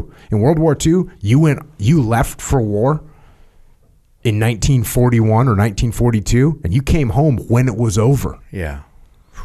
That's some commitment. Yeah. So, because guys would get well, the reason that w- w- this would get brought up was guys would get worried about primarily they'd be worried about like their sons. Mm-hmm. Hey, you know, I, I feel like you know I'm, I'm leaving my son too much, and I said, hey, the moms have been raising young warriors mm-hmm. for thousands of years. Right. The, you don't need to worry about that. They're they're going to look at you and think, hey, this is what this is what I'm supposed to do. Yeah. So they'll figure it out. But I, that sometimes that justification would kind of turn into some rationalization Yeah. for me training jujitsu on a Thursday night after Right. I've been freaking training all week or whatever.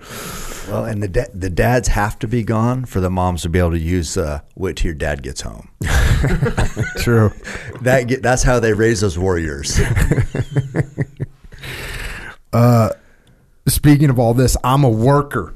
The truth is, I've always worked really hard because I've never really felt like I had a ton of natural skills or talent. It would feel unnatural for me not to have a regular job.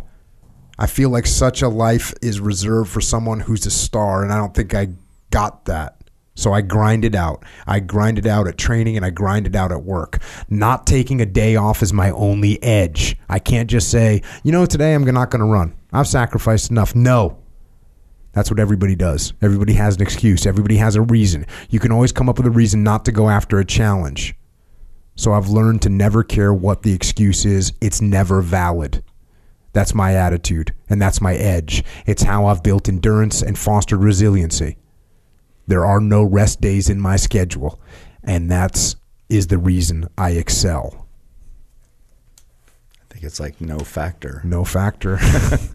well, people say like, "Oh, you take rest days." I'm like, "Life, life gives you rest days." Yeah. You know, you get the freaking broken water heater, and all of a sudden you're dealing with that, mm-hmm. or you know, you get a travel day where it's like, "Hey, I'm going to be traveling at whatever time," and then the plane lays over, and you're in the airport for four hours, and you're layover, and like, okay.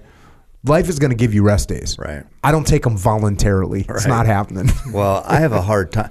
Like even yesterday, uh, you know, Rihanna went out and Evan was out skydiving and Andy was out there Yeah. too. And uh, I was I paid to actually go, and I'm like, I actually want to go on a run. So I did 14 miles here, went up to the top of the hill over here, ran along the beach, and just would rather work instead of skydive. so I, I don't know. Maybe I missed out on something, but it's uh, I I just don't. I feel better. I don't know. I just don't feel good unless I've sacrificed. Mm-hmm. You know, sweated, worked, so I can go to bed at night and be like, well, got it done today. Yeah, we just had a guy on the podcast named Andrew Huberman, and he's a neuroscientist. Oh, I love him. yeah, He's a stud. Eh, But he one of the things that he was one of the points he was making is that free dopamine, Mm-hmm. Dopamine that you don't earn is like the worst thing in the world. So dopamine that you get from your uh, from your phone, Phone, yeah. dopamine that you get from a chocolate chip cookie, dopamine that you get that you didn't have to earn is like the worst thing in the world. And that's probably what you feel. Is Mm-hmm. you probably feel like if you don't earn that dopamine, it doesn't feel right. Yeah, I mean, and, and people always say overtrain, or you, you've heard all the sleep thing. People love Mm-hmm. talking about, or you get enough sleep, and and uh, I don't know. I just, I just don't. I don't care about any of that. I, I mean, I'm going to train every day. I'm probably not going to get enough sleep, but it's like that. That is the only edge. Yeah. Just Yeah. to to sacrifice more. That's the only reason why anybody knows who I am.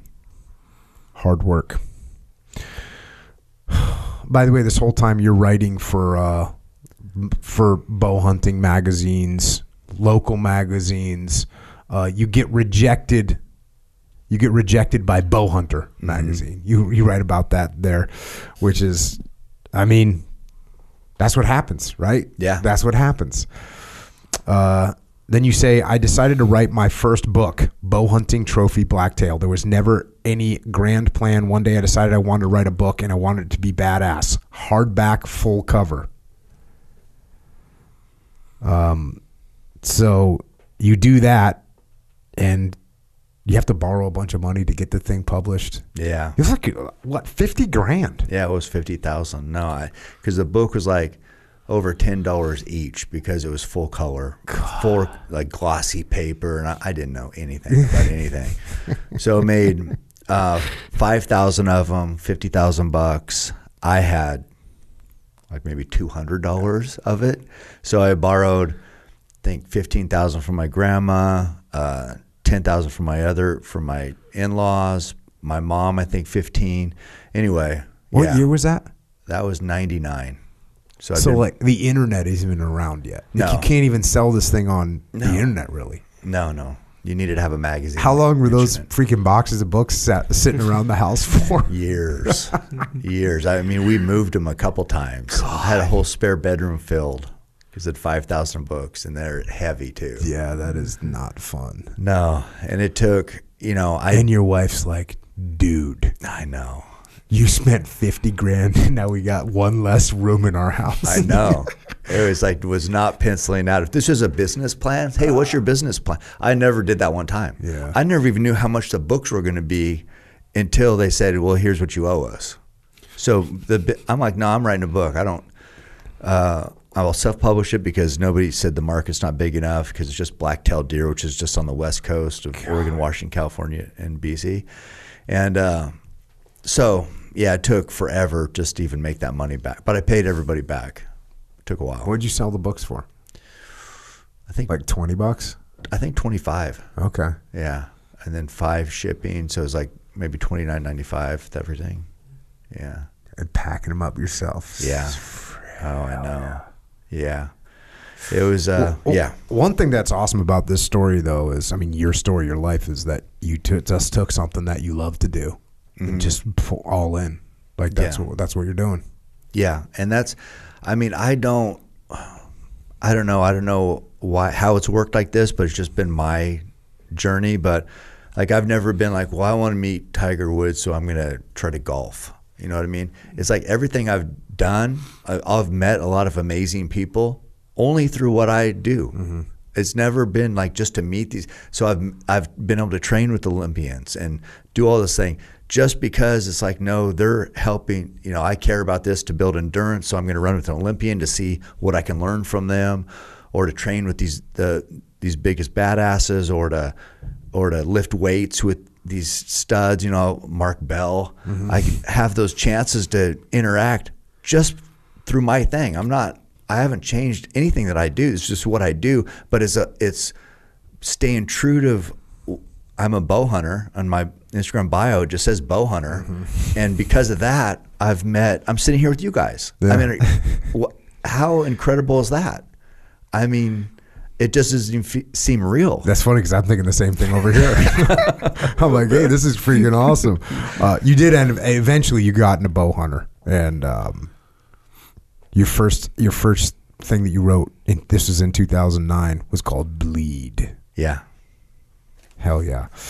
Uh, now we get into this little section of your life. I'm going to fast forward. I started running just for the test to push myself up to 2,000. The most I'd ever run was a 10K. Then one time I entered a 7.3 mile race in Salem, Oregon, and guys thought I was crazy for running that far just to get in shape to hunt the blacktail woods around home. Then I ran a half marathon. Then in 2003, I ran my first marathon and finished third overall. Your first marathon, you finished third overall? Mm-hmm. That's freaking legit. This was about the time I really began to notice that my physical condition could pay, play a huge impact hunting in the woods. This was where I could improve my game. And it wasn't like that was a Boston Marathon I got third in. It was like a pretty small marathon in, in the gorge. So it was from the Dalles to Hood River, but I did get third. Still, Yeah. hell yeah. uh, since that first marathon, I've complete competed in ultra marathons. When in peak shape, prior just prior to bow season, I run at least 20 miles a day. I've ramped it up in effort to gain not only physical but mental strength, and it's paid off in many years of consistent success. Uh, you could do the Bighorn Trail Run. That's your first ultra. Yeah. Which ultra is anything over uh, 26.2. Right. Yeah. you got this for you're yeah you've been writing your whole life kind of and it shows in this book awesome stories you say i led the race until mile 24 or 25 the problem was the race didn't end at mile 24 or 25 Yeah. 32 miler Yeah, uh, i finished second overall with a time of 4 hours and 53 seconds it was a great day to be alive on almost all the races I run, at some time or another, I want to stop and throw in the towel. Similarly, on many tough hunts, I want to quit and go home to the good life. So why don't I quit? What resides in me to keep going? Maybe it's because I don't want to let people down because I'm a regular guy coming from a small, a regular small town who dared to dream big about being special and finding some success in life. Maybe I've always felt like proving people wrong. As I started running marathons, I realized the connection between endurance racing and hunting because in both disciplines, you're facing huge barriers that make you want to quit. No one's going to judge you if you quit a hunt. Most people would fail on a hunt. The same goes for an ultra marathon. Not many could call you a failure if you didn't last to the finish of a long ultra because most people you know likely wouldn't even toe the starting line. But to me, failure feels feels like all those people who've doubted me over the years were right. I can't have that. so now you got the full on connection between the better shape I'm in, the better I can hunt. Yeah, it's uh, I just, I mean, I noticed that I was just at, I had a big advantage over people. I could see people get fatigued if I was with somebody. I could just, it was just different, and I'm like, I learned that if the hardest thing you've ever done is that hunt, That's bad. it's not good. You're gonna, you because you're gonna, you'll fuck up so much. You have to be on such, I mean, precision and making good decisions. It's uh, you have to be at your very best. So if, if you're fatigued or if, if you're thinking about home or all these different things, um, it's taken away from where your focus should be. You will fail. And I just, I noticed that, or I realized I need to be at my very best even at the end of a long hunt. And how it made sense to me was that at the end of a long hunt, instead of being diminished, you should be better because you're getting more dialed into the mountains. You're understanding the animals and their habits. You're getting more mountain tough. And so, if you weren't fatigued or have any of those things for, for with uh, time that comes in the mountains, like that wears on people, if that wasn't wearing on you, by the end of that hunt, you were going to be at your very best. And I killed a lot of animals at the very end of the hunt. So, Uh, at one point, the Oregonian newspaper ran an article, and the headline reads Bow Hunter beats Armstrong. yeah. Tell us that story. It's in the book, but give us a, give us a, the background on that one. Yeah, I mean, I knew. So Lance was retiring from the Tour de France, and he had won seven straight. It's that next year was. Let me think. I think that was in 2006. He ran the New York Marathon, and I'd been a big big Lance fan. You know, this is what you know, before all the whatever people want to say about PEDs and all that. It's before all that. So he was just like had overcome this, and he was like a hero. He's still somebody I look up to just because he was the best, of, the very best of what he did. So he was running this marathon, the New York Marathon, and it's my first year running it. It's uh, it's kind of hard to get into. It's a big race, and so I thought, well, I want to try to beat the greatest endurance athlete of all time. And so I ended up, I, I beat him there. That was in 2006. And then we ran together actually a little for half the race in, in Boston in 2008, and I beat him there too. Of course, it was like a, a one person. He didn't even know who I was, so it was. It wasn't like this is a Cam versus Lance head to head. He was you know, he was a superstar. I was just some dude.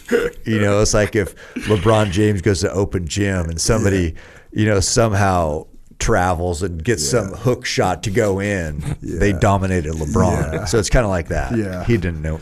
It's like it's like beating someone at open mat, or you're like someone passes your guard at open mat. They're like, hey, you know, I crushed Jocko yeah. past his guard. Like, yeah, I didn't even know that we were.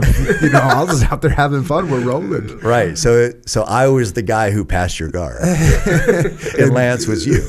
And yet somehow it makes the cover of the Oregonian. Yeah, I know. You know, Jocko's guard gets passed yes, by Bow Exactly. it was so unjustified, but it's Hey, I just all I cared about was there is that it just referred to me as bow hunter. Yeah, that's badass. That's yeah. it reminds me of you know, and just everybody everybody loves the movie 300, but do you remember when he's like, well, you know, what's your profession? Yeah. What's your profession? That's such a great part. And then so I don't have a. That's what I do is bow hunt. Now, did you talk to him during those two races? Didn't one of them you ran with him for yeah, a while, and you second, were like talking, right? Right. Yeah. Yeah. I, who knows if he'll remember? I think we we did send him a book though. So. But but oh, I was going to say, so you're not connected now. Uh, I'm supposed to do his podcast. Oh, okay. Well, but we've never talked about this. Yeah. Like me, he and I, but. He's gonna be like, "I let you win." I don't know. He'll be like, "What?" I don't even know who who yeah. you are. But what I remember this could be a version. you know how you could you tell something a story to yourself so many times. Yeah. It's mm. like it becomes the it, truth. It never happened, but it's like now it's like I remember Roy told me this one time. He's like, we went on this moose hunt, and I've been like, yeah, I've never have I actually never had a shot at a moose, and he's like, you you blew it on a giant bull, and I'm like, when? He goes, remember on the river in the pouring rain, and you hit low on that giant bull on the other side of the river, and I was just like oh my god. It, that I, I had totally blocked that out of my memory. I had turned i had made this truth in my head that i'd never shot at a moose. No i just didn't want to remember when i blew it. I had definitely shot at one and blew it. So anyway who knows if this Lance story is kind of like this but all i know is we were running and i was running behind him and i, I was hurting just dying like thir- mile 13 of the race and i remember it was behind him. He had this gold singlet on like he always wore because like a call to the tour. And uh, i was looking at his calves and i was like god he's probably just feels strong. He's not tired at all not fatigued. And i was like god why can't i be an olympic athlete? You know he made the olympics too. And and i just thought he was probably just fresh as can be and i'm just this fucking 40 year old dad dying and uh, I get up. I'm like, okay, I'm gonna, I'm gonna go. I, just, I, don't care how bad this hurts. I'm gonna, I might just, you know, burst into flames, puke, throw up, collapse. Who knows what's gonna happen? So I fight, fight, fight. Takes me a while, and I get up beside him. So we're running side by side, and uh, he goes. He looks over, probably because I was staring at him. Who knows? Maybe I was touching his arm. I don't know. But uh, he goes he goes, "Is this Heartbreak Hill?" And I said, "No, not yet." I said, "It's still up here." He's like, "Oh fuck, I'm dying," and I was just like, "Oh." I'm dying too, but I didn't know you were dying. So that gave me like a weird boost. Yeah. You know, this this man god is dying and here I'm a regular man and I'm dying. So it's like, okay. So we kept going, kept going. And he ended up saying, Hey, what's your pace today? And I told him, he's like, Do you mind who knows if this happened? I think it did, but. he said, "Do you mind if I run with you?" And I'm like, "No." It's like, "Yeah, 250." So we ran together, and yeah, it's just like shared a few words. I remember people like, "Lads," what ten thousand times. I remember this one guy ran up by him, and he's like, "He goes, I had testicular cancer too." Lance is like, I mean, we're running this race, and it's like I don't even know how you're supposed to respond. you know, so it was just a weird. But I was right there for all of this. Anyway, we, I, I, uh, I was finished 12 seconds, I think, or something ahead of him in that race. But we had this connection. Yeah, yeah. So so much so. The only reason why I maybe Hey, I didn't make second. it up. So even though even though we're saying that it was the race between you and you and him, but it was really only in your mind. yeah. When someone starts pulling ahead of you in a run, that's a thing, right? Yeah, so yeah. like he, at some point you had to start pulling ahead of him, right? Yeah, I mean, he had this. There's a, mo- a motorcade around him because Oh, the damn. the the uh, elites finished at probably two, maybe 10, 208, 208, and we were back at 250. So um, they had finished. So then the story for the TV was Lance because Lance was running Boston. So there's like this motorcycle and it had a camera on it and all this stuff. And so yeah, there's some overhead shots and and we were on TV. And my wife, you know, I had told my boys this is in the book too, but I told my boys that hey, I'm going to go to Boston and and uh, I'm going to beat Lance Armstrong in the race. Again, Lance doesn't know anything about me, but anyway, they thought I was like you know, just talking out my ass. They were they would laugh, and you can't beat Lance Armstrong because they'd been watching him on TV forever, and he was such a legend in the in the tour. You know, he just you know cocky and blow by people and just dominate and rub it in their face, and it's like so. It was like you know, he had this this thing about him and uh, this aura. So I said I was going to go back there, run with him, and then beat him at the end they laughed. And so then on TV, I'm running with Lance Armstrong. I have this camo top on that I cut the sleeves off of. He's got all his Nike gear. And there I am. And we're running. And then so at the end, I'm like, well, I told, told myself, I'm not going to fucking run this whole way and not do what I said. So I took off and, and came across. Um, and for, he had his own finish line. So he had to go veer over to the right. But um, the reason why I think maybe I didn't make all of it up 100% was because he finished and then he pointed at me. Oh, and I, right. I like, I went over there and, and we shook hands and said, you know, good job. So we had a, he, whatever. So, and they got a picture. I, I can't remember if it's in the book or not. It is, yeah. But, uh, yeah. So, I mean, it was, for me, dude, that was, that was, that felt like I was almost athletic, you know, at that time. I was like, this is, this, it, it would be like winning a gold medal, I thought. So it was, And you got home and your kids were you told your kids like So see? they saw it. No, they oh, saw they it. They watching. they were wa- well. True was at home. He's watching, and then here's how big a deal Lance was at the time. They announced it on the school intercom that Tanner and Truett's dad beat Lance Armstrong in the Boston Marathon. So, you know. Eugene is known as a, as a running capital of the world. Yeah. You know, we have the Olympics, Olympic trials there all the time. So running is kind of a big thing there. So to have, and everybody knows Boston, everybody knows Lance. So it's like it's a perfect storm. but it, for me, it was epic. Where are you recording with him? I don't know. We have to schedule it. Oh, okay. Yeah. So th- I was going to say, if you get this podcast out, hopefully he won't hear this one before he gets you on, because otherwise he'll be like, "Oh yeah, I totally remember you." I don't. I don't know. It, Either that, he'll be ready for you, I know. and he'll be like, "No." Yeah, that did not happen. I. All right. So uh, speaking of running, here we go with over seventeen thousand feet of elevation gain. The Bighorn 100 was one of the toughest hundred mile foot races in the United States. It would be my first ultra over 50 miles.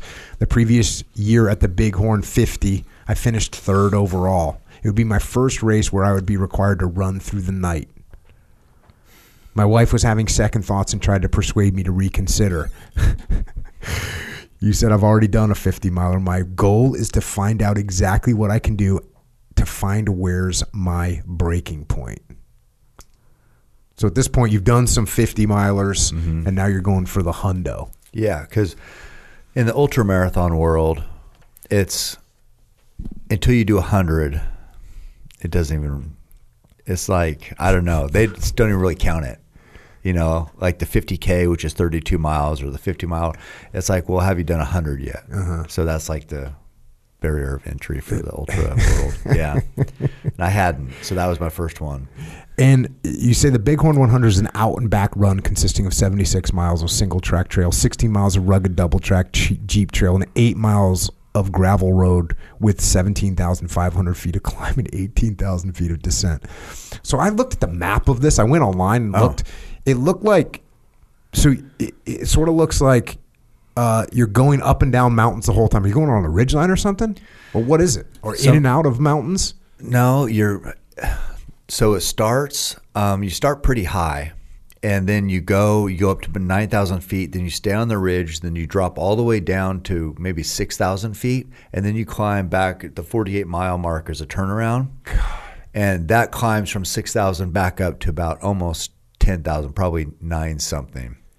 But it's a gradual climb up, and then you reverse and come back. That's what struck me as very sucky when I looked at it because I was like, oh, you know, it kind of looks like because they have a profile shot where Yeah. they kind of just show you the elevation and it's up down. It's basically up down up down up down up Yeah. down, kind of descending, right? Up Yeah. down up down up. You're kind of slowly descending. Uh-huh. And and then I read your book and I was like, oh, and there's a turnaround. So you go up, down, up, down, up, down, up, down, up, down, and you're kind of descending, and then it's up, down, up, down, up, down, Yeah. up, down, up, but going back up. Yeah, that there's a grind from I remember this specifically from I think 60 something to 82.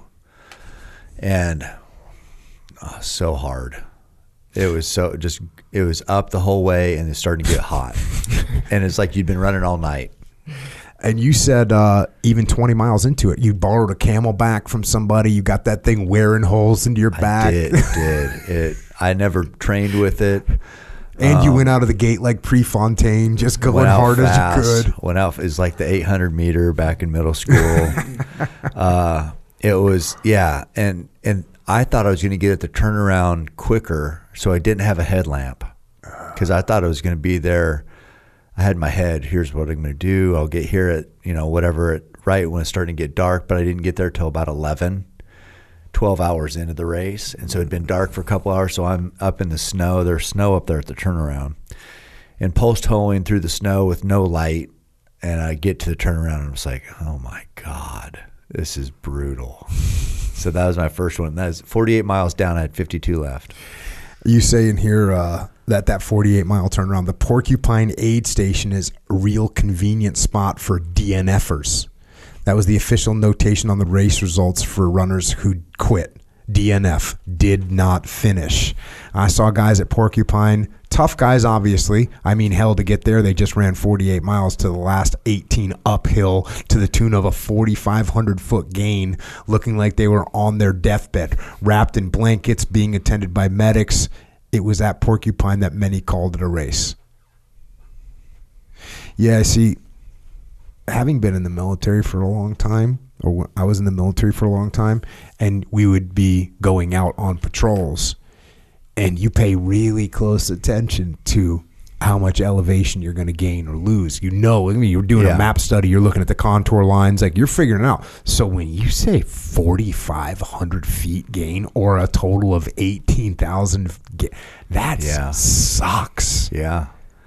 It's it, and that that's what makes it's not just the distance; it's the terrain too. And and on trail also, your body's like correcting all the time. You know, like on road, you'll see some elite marathoners, and they don't even have abs. You know, they kind of almost got a little pot belly because you can get so efficient at running on a road. Uh, in the mountains, you are correcting all your core is like getting taxed. Your quads are getting taxed. It's a whole different type of running, but it's it's taxing. What, what are you carrying on you? Uh, you got to take some water usually and some calories. So that's it. Yeah. Um, You get to you were trying to do it in how long? 24 hours? Yeah, that's always the goal. If you can break 24 hours and a 100 miler, you're, it's legit. You're legit. Um, at 12 p.m., I topped out at mile 82. I was at 25 hours now. It's not under 24. and I still had 18 miles left. By 3:10 p.m., I reached the last aid station at mile 95. When I got to mile 95, Tanner was there waiting for me and ran the last five with his old man. That a boy. I told him I couldn't stop because of my knee, and said we had an hour and 50 minutes to run five miles. Yeah, I wanted to, I definitely wanted to get in under 30 hours. Right, being right. 29. So And was Tanner just like, I mean, you can run, you can run five miles in 30 minutes. Yeah, I mean, he was I think 14 at the time, and I kind of took him just kind of, you know how we, we talked about we always try to justify. So mm-hmm. I'm like, well, if my son's there, it's like I'm not really being selfish. so he had to stay in the hotel by himself for a whole day, 29 hours. I had somebody give him a ride to that aid station to go the last five, and, and he didn't even really want to do five. so, but I was going pretty slow at that time. Uh, at 4:20 p.m., 100 miles were in the books. Official time 29 hours 20 minutes. I was a 100 mile ultra marathoner. I earned my first 100 mile belt buckle. Yep, that's what you get instead of a a medal or a trophy or anything. You get usually a belt buckle. Is that for those. is that just like out west or is that everywhere? Uh, I don't know. Maybe out. I'm not sure. Huh. Yeah. Check. 100 miles. Yeah. Fast forward a little bit here. You say, in the final year of my dad's life, he reminded me once again how much I respected and admired him.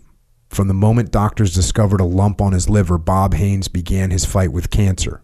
It was an aggressive form of cancer, but he never gave up. For 18 months, he waged a war against it. I'm going to beat it, he told me. Everybody who gets cancer says this, and sometimes they do. So your dad um, comes down with, with liver cancer. Um, you, you you talk about that in here, and, and as you're talking about that, you still are working your job. You're still being a dad, and you're still training, and you're still running. And you have a goal, and you say the most coveted award in the ultra marathoning wor- world is the Silver Buckle awarded at the Western States Endurance Run. It's the most famous 100 mile race in the world because of its history and competitiveness. I earned my bel- buckle in my second 100 miler by finishing in under 24 hours at 22 hours and 41 minutes. In my world, if there was ever a comparison to an Olympic gold medal, it would be this silver buckle. So you're going to go for this thing. On the drive down to where the race started in Olympic Valley, California, I talked to my dad on the phone and he didn't sound good. He'd been battling cancer for cancer for a year and a half, so I knew in my heart he was nearing the end of his fight. As I ran, I took some solace in knowing he was following my progress live on the WS100.com one website. At 3:41 a.m., I crossed the finish line in Auburn, California, and in doing so, earned my silver Western States buckle. I just logged a nearly 7-hour improvement over my first 100-mile race. I started out the race supremely confident, but during those 22 hours and 41 minutes of reflection while running, doubt crept in more than once. Through those struggles, I kept telling myself that my pain was temporary. In a few days' time, I would be healed up and richer from the experience. For my dad, there would be no healing. There would be there would only be deeper and more debilit- debilitating pain and sickness than death. I finished the race that Sunday morning. We drove home that day, getting home very late. I went to work the next day. I will never forget looking into Dad's eyes upon my return from the race and saying, Dad, I wish I could give you some of my strength. Don't give up on me yet, he told. He told me. He still thought he was going to beat it. I will never forget his will to live. A handful of days after I earned my silver buckle in the Western States race, my dad passed on early in the day on July 5th.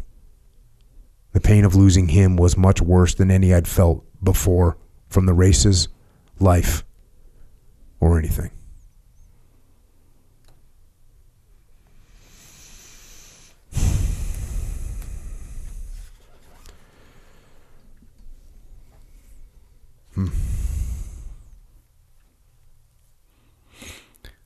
Yeah, um, that that was uh, definitely a hard time. It's like a big transition because on July 4th every year, there's the Butte to Butte 10K in Eugene. My dad, his how he lived with my stepmom Candy pretty close to the course, so they would walk down to Dairy Mart, and we'd be doing the 10K and run by him every time, every year, forever. And so I'm running that that day, July 4th, 2010, the day before he died, and I was getting up there by Dairy Mart, no dad. Hmm. And so he never missed. You know, like I said, running is so important. The Butte to Butte's the biggest race in Eugene. Um, so it was, uh, you know, I mean, I knew, but people with cancer, it's just like it's always this thing. Known quite a few people have it, and everybody's going to beat it, and you just know, and it just it's heartbreaking because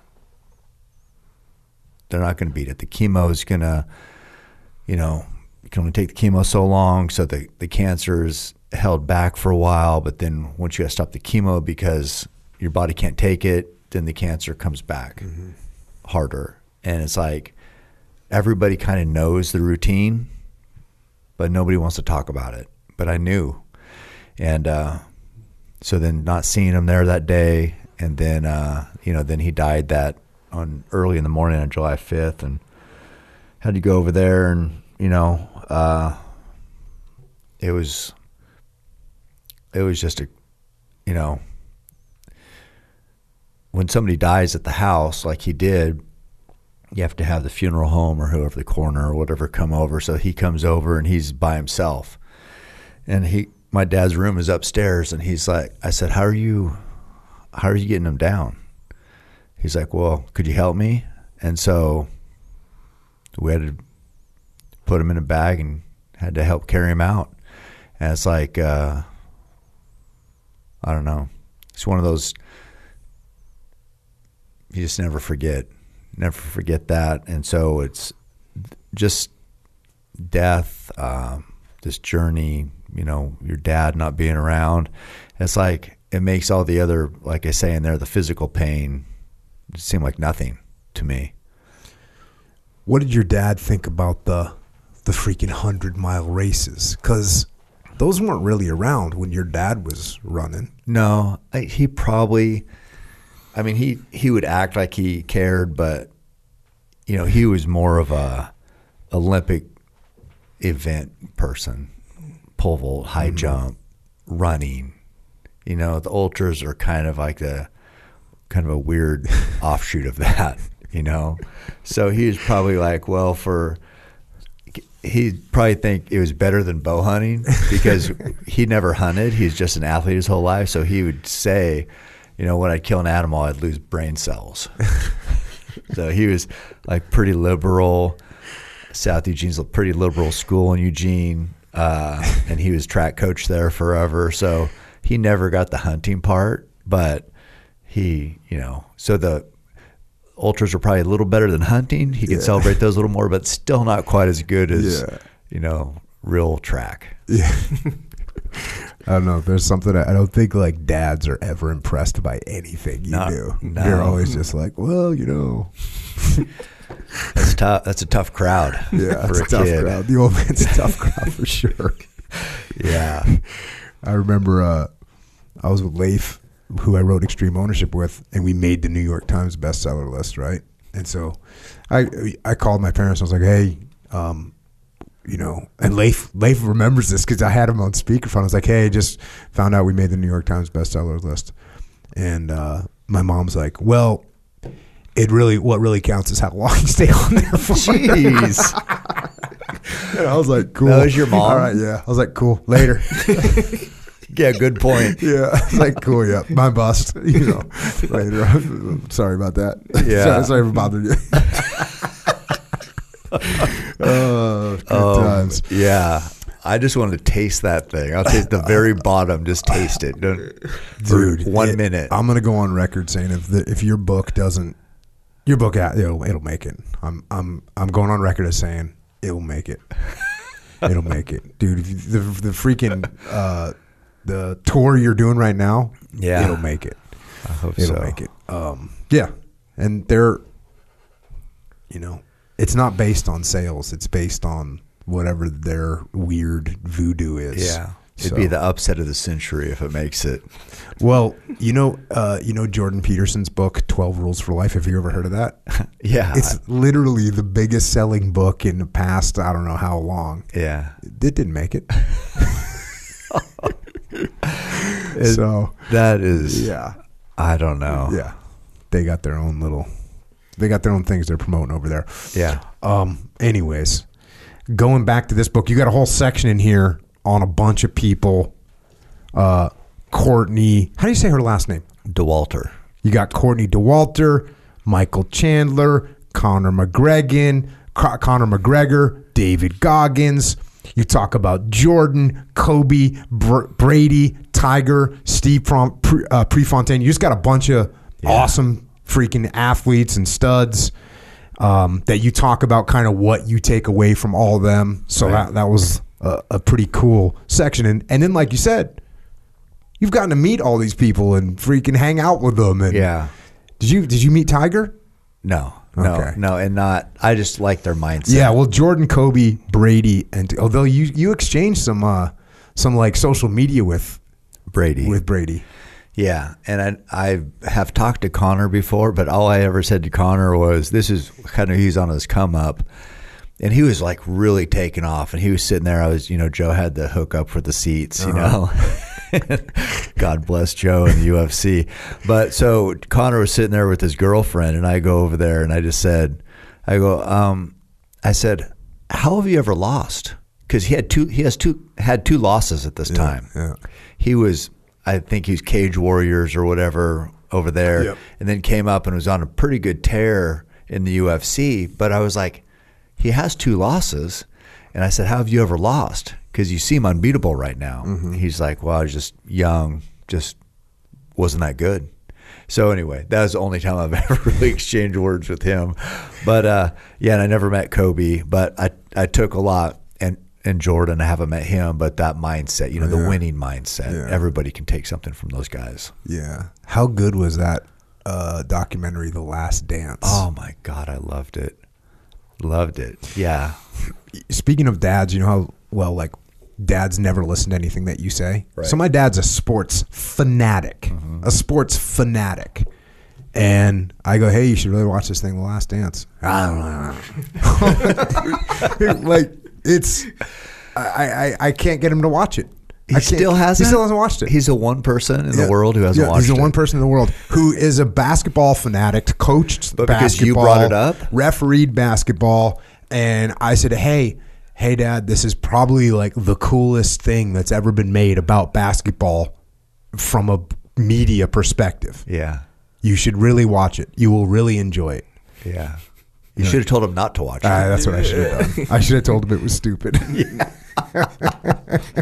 Yeah, I know. They did a, such a good job. Oh, and so and good. Jordan's mindset. Oh my god! How do you not? I love when he's like getting on the guys. Oh yeah, Yeah. yeah, yeah. All those, and then the next. See, I grew up, and you probably get. Well, see, you're older than me, but by the time Jordan's time was here, I was already in the military, so I oh. wasn't tracking as Oh. Right. hard as I was as I was in the '80s, Right. when it was. You know the Celtics and the Lakers, Yeah. and me being from New England, it was like Celtics hundred percent all day long. And Larry Bird is like a god. Oh, you know? yeah. and then you have Larry Bird because Larry Bird's attitude Yeah. is savage, Similar. and you know the thing that they say about Bird, and they say this, and you can go back and forth and whatever, but you know that Bird wasn't as athletic as a lot of players in the NBA, but he was just such a hard worker Yeah. that he was just going to outwork you, you Right. know, and that's what he was going to do. So my mindset was always like, oh, I, I'm just going to have to work harder, Yeah. like Bird. Yeah. Like, and that, you know, my dad, when I played basketball, if I didn't come home with like skinned knees from diving on the floor, Yeah. then that was like a fail. Right. Exactly. well, yeah. Me, me and Tanner. Tanner was a basketball player, and he. We had so many battles because I was probably like your dad, uh-huh. and I would just be like pissed the whole time watching him play. He would score 32 and a half one game, and I'm like, I'm like, you're not even playing defense. Yeah, I am. I go, you're not you're not getting I said, as soon as that ball leaves their hand from whoever you're guarding, it has to go all the way to the floor and all the way back up to their hand. During that time, why don't you dive on it? so then he finally, like years later now, he watched some old tapes from from high school and he's like, God, Dad, he goes, I can't believe how lazy I was on defense. And I'm like, No shit. We had but we had so many fights about it. Yeah. I suck. uh, By the way, note to note to everyone, I sucked at basketball. I was a hustler though. I Yeah. would just hustle. I would get, I would steal. You know, I'd play. I would play D. Yeah. Um, well, that Larry Bird gave white guys hope, but what people, what most people skip over is he was also like what six, Six nine. nine, Yeah. yeah. So he's not like Yeah. just a little white guy. Yeah. He's and he could shoot better than anybody. yeah, he was a beast. Yeah. Um, uh, so you got that cool chapter. You're kind of talking about what you take away from all those all those uh, badass individuals. Then you got a section here. It's this beast mode. There are no rest days. As irrational as it may seem, in my mind, I'm not good enough to take a day off, and I never will be. Running, training, and bow shooting have always been a therapy of sorts for me. What I call my lift, run, shoot lifestyle is a means to an end, and that end is hunting. Preparation is key to achieve any goal. You cannot fall back on luck or talent, those will leave you empty handed every time. You kind of made this point earlier, and I knew this part was coming. Like you can't, you can theoretically not be in good shape and go out and you can kill a bull. It Yeah. can happen. yeah, And I've heard stories from guides telling me that there will be people that show up to hunt that they really haven't really even sighted in their bow yet. I know, I know. It's I couldn't imagine being a guide. I would hate to be the. I'd be like, I don't know how they just don't be like, what are you? What in the hell is going on? Because also, to me, it's like it shows respect to the animal mm. when you show it prepared. You know, when you're not prepared, you're you're shooting an arrow. You can hit it in the guts, you hit it in the ass, hit it in the wherever. It's like you, you don't care about that animal's life so much, so literal or whatever. How I worded that wrong, but I mean, it's so in, insignificant. You can't prepare for this hunt. That to me, I don't like that. Um, Yeah, and then it, what what you're saying, like that's another underlying theme in your book is like, sure, you can theoretically do that, but if you everything that you can do to be a little bit more prepared is going to just up your odds a little bit, Yeah. a little bit more. Well, I would always think that I've always thought about things in in percentages and numbers.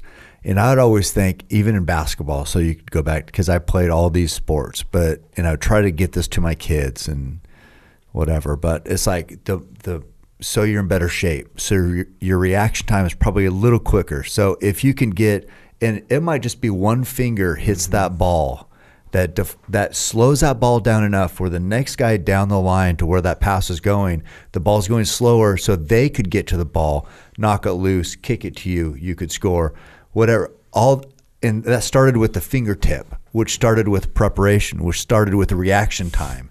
So it's like I'd always say, you can't measure some of this stuff with these big big factors and big numbers, but it's percentage wise, even if it's a tenth of a percent, that adds up. Mm-hmm.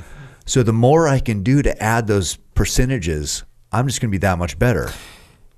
Yeah, and that one tenth of a percent, that might be the one tenth of a percent that, That makes means a difference. success or failure. Yeah, because also I've thought about this in terms of hunting, where if that broadhead blade, so I shoot heavy poundage also, and people want to criticize this. You don't need to shoot 90 pounds or whatever. So I'm always thinking that if that animal reacts and it's spinning when that arrow hits, and because that force that arrow is greater, where instead of kicking off the bone and going, say, to the right, it pushes through the bone gets more penetration and maybe catches that one artery with one blade and that one blade cutting that artery because you have higher poundage and you were more prepared and you got that arrow more where you wanted it to that artery would drip a blood that maybe you lost blood and then you found the one drop that led you the direction where then you found the animal or more blood. But it was that one drop that did that. What caused that extra drop of blood, which can make all the difference in the world. And it's like, you can't tell me all the shit I think about and all the work I put in doesn't make a difference because you can't tell me that that's not immeasurable. Yep. That's, that's a difference. I was shocked the first time I was following a blood trail. I was with Dudley. The the you are literally looking for blood that is the size of a actually smaller than the size of a pinhead. Yeah. I, I, I was like, holy shit. Mm-hmm. Like I'm I'm following Dudley and he's walking and all of a sudden he's like right here because I'm following because I don't know what the hell I'm doing. Yeah. And you know I'm marking you know what we find. He's like right here and I got to get up and like basically get on my knees and go oh yeah I see it. Yeah. F- freaking skills. Yeah. And that's another, you know, when I was talking earlier about all the different skills that come into play, that's just to shoot at the thing. Yeah. Because then once you shoot at it, you got to go find it. And there's a whole nother incredible skill set that comes into play there. Yeah. And sometimes it's not even blood. Sometimes it could just be fluid. Like if you hit back and maybe you hit guts, that's not going to bleed. There's not a lot of blood in the guts. So, but it might just be clear fluid. So it's not even a red drop of blood, but you're like, hey, you're looking at, you know, kind of doing a, a little autopsy. You got to know, you're like, what, you smell it, do you, the texture, then that leads you to blood. But yeah, it's uh, a lot to it. A freaking hard game. Yeah. Uh, you say, I'm not even the best bow shot, but I want to be. There are guys at my hometown pro shop, the Bow Rack, Yeah. that are better shots than me, but I do work very hard at it. The key to my success is to throw hard work at everything I do. I can't scout elk every day, so I lift, run, and shoot. Yeah. I just like feel like that's moving that needle in the right direction. You got a story in here that is really just lays all this out. Um, going back to the book, Do I Deserve to Be Here? I had dreamt of hunting the San Carlos Apache Indian Reservation for decades, located in southeastern Arizona and encompassing 1.8 million acres of land. San Carlos produces what I believe are the most amazing elk in the world. The reservation allocates only a handful of tags each year because the densities are low and they manage this country for trophy bulls. This means to hunt there is very expensive. Altogether, a hunt like that costs upward of $70,000, which is more than I've made annually for nearly all of my life. Compare that to the tag from my first out of state elk hunt in Wyoming, which cost 1100 bucks. Nobody wants to have to write a check that big and have nothing to show for it. So there's a lot riding on me making the perfect shot. Bow hunting, the biggest, most coveted elk in the world, adds to this pressure. You can't stop thinking about all you've sacrificed and the years you've worked to pay for this opportunity. To me, that money essentially could affect the quality of life provided for my family. All this stuff starts weighing on you. That was why I kept wondering whether I deserved the honor to be at San Carlos one of the many incredible hunting opportunities I've been blessed with over the years. I felt like I didn't belong or didn't really deserve the chance. I'm not sure why this is, but I know this perspective keeps me focused on capitalizing and being appreciative of the experience. My goal was to live up to the expectations of being respect, a respectful bow hunter and celebrating these special elk mountains appropriately. Two words that come to mind are the ones Maximus says at the start of the battle in Gladiator strength and honor. Bow hunters need to be strong mentally and physically, but they also need to show honor. Honor is, to me, the attribute that makes bow hunting so special. So, this this is t- talk about like what for someone that doesn't understand hunting mm-hmm. what does it mean to go into this indian reservation where they have limited number of elk they're trophy elk which means they're monsters mm-hmm. and they can only allow so many people to hunt and because they can only allow so many people to hunt and because the elk are so monstrous they are going to charge money for it. Yeah, it's a supply and demand. This place, like years ago, twenty years ago, there'd be a video VHS tape out, and it would say, you you know, giant bulls of San Carlos. We used to watch it at the bow rack. and these bulls seemed surreal how big they were. Not even the same species from the elk that we've we'd hunted. You know, giant bulls, 400 inch of antler, which is which is huge. Um, so this was like a legendary place, and then because of the money, that eliminates a lot of people. Pretty much everybody. Pretty much everyone. but the the thing with with there, um, it takes more than money because there's a lot of guys with money, a lot of dickheads with money. The the tribe isn't going to deal with a bunch of dickheads. They don't have to because they have the biggest bulls in the world.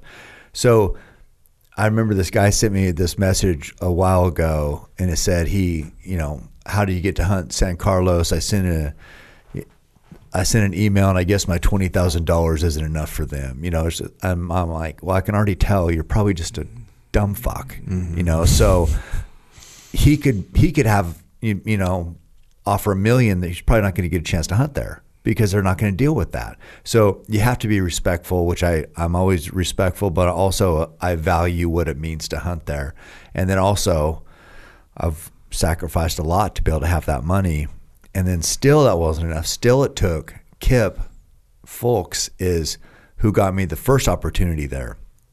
And he had hunted there one year.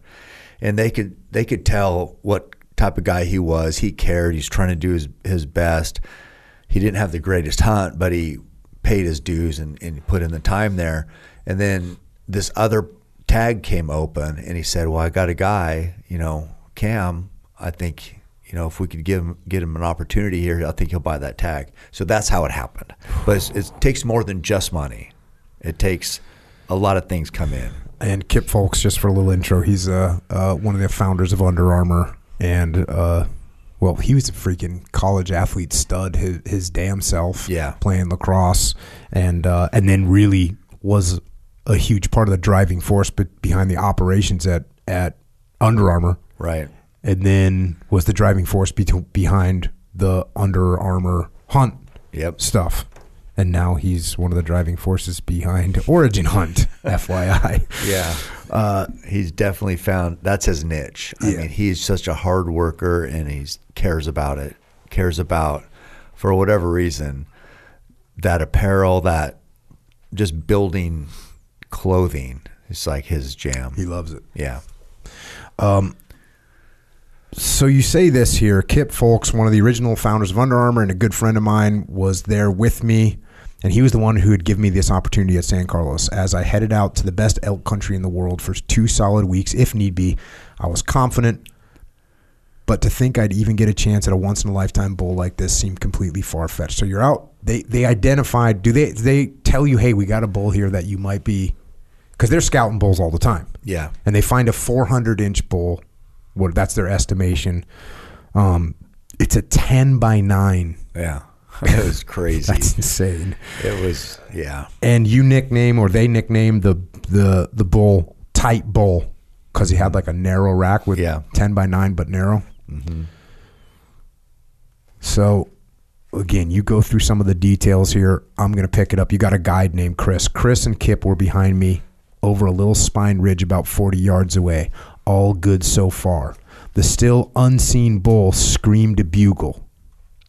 And by the way, right now, go onto YouTube and Google bull elk bugling and crank up the volume and then press play Yeah.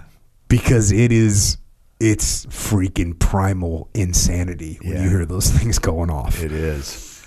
So the still unseen bull screamed a bugle. He was close. I estimated where he'd come out of the timber and looked for shooting lanes. It was a mess. The burn had burnt trees and brush everywhere. I got nervous that once he entered the burn, I wouldn't have a clear shot. I had seconds to make a decisions. At the moment of truth, a bow hunter makes certain decisions that impact success or failure. The line between the two is razor thin. I glanced at the tree I was leaning against and noticed some good limbs to climb. I quickly surmised that I'd increase my potential shot opportunities if I climbed up the tree. Since I had been set up on the shady side of the tree, my movement would be much less noticeable in the shadows. Scaling the tree as quickly as I could, I climbed 10 to 15 feet up in the air and set up to shoot. This elevated position opened my shooting lanes greatly. Seconds after getting set in the tree, the bull ripped the bugle, answering Chris and exposing himself. It was Tight Bull 30 yards away. While we were in his country, we had no idea he was the bull coming in. I took one quick look at his 400 inch 10 by 9 rack, recognized what bull he was, and directed my focus on getting a good arrow in him. Chris cow called the tight and tight bull closed in, heading straight toward me, and ultimately stopped directly underneath me. I slowly eased my bow back. The bull noticed movement or sensed or heard me, probably thinking mountain lion, if you could have asked him, and he became spooked, running back toward the timber. He stopped at just under 30 yards, quartering away as I frantically tried to get position to shoot while balancing on a burnt tree limb 15 feet up. When Tight Bull stood, staring back at me, trying to piece together what was happening. I had to act fast. My sight was set on 30 yards, which would work, so I quickly readjusted while trying to stay calm. I settled my sight pin on his vitals, but there was one small limb covering his chest, so I raised up on my tiptoes in the tree and picked a spot. It was crunch time. For a bow hunter, this is the most critical moment to master as adrenaline speeds through your body and your heart races. If you can't remain under control, success will be tough.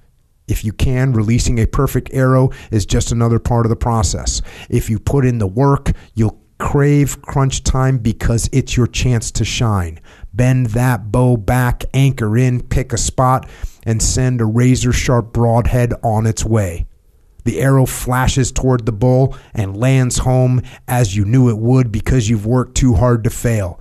After following a short blood trail, you find your bull and respectfully kneel by the amazing animal that gave its life to you. The bull's memory would be celebrated when his antlers eventually adorned your wall and his flesh nourished you. I quickly let an arrow go toward the biggest bull I'd ever seen. I felt confident in the shot on release, confident about the work I put in, confident the arrow would strike where I'd visualized it would perfect. But that's not what happened. The arrow flew off the mark, hitting the bull high and to the right, striking the top of his shoulder blade. A high, too far, far forward shot is about the worst shot you can make on a big bull since it's high and forward of the lungs, which is where you want the arrow to hit. The bull is protected by heavy muscle and bone, so an arrow that strikes here will typically only wound the bull and not cause death. I felt sick to my stomach as he ran over the ridge with what looked like half my arrow sticking out of his shoulder. How did I blow an opportunity I'd worked my entire adult life preparing for? My dream became a nightmare in the fraction of a second it took my arrow to leave my bow and hit the bull.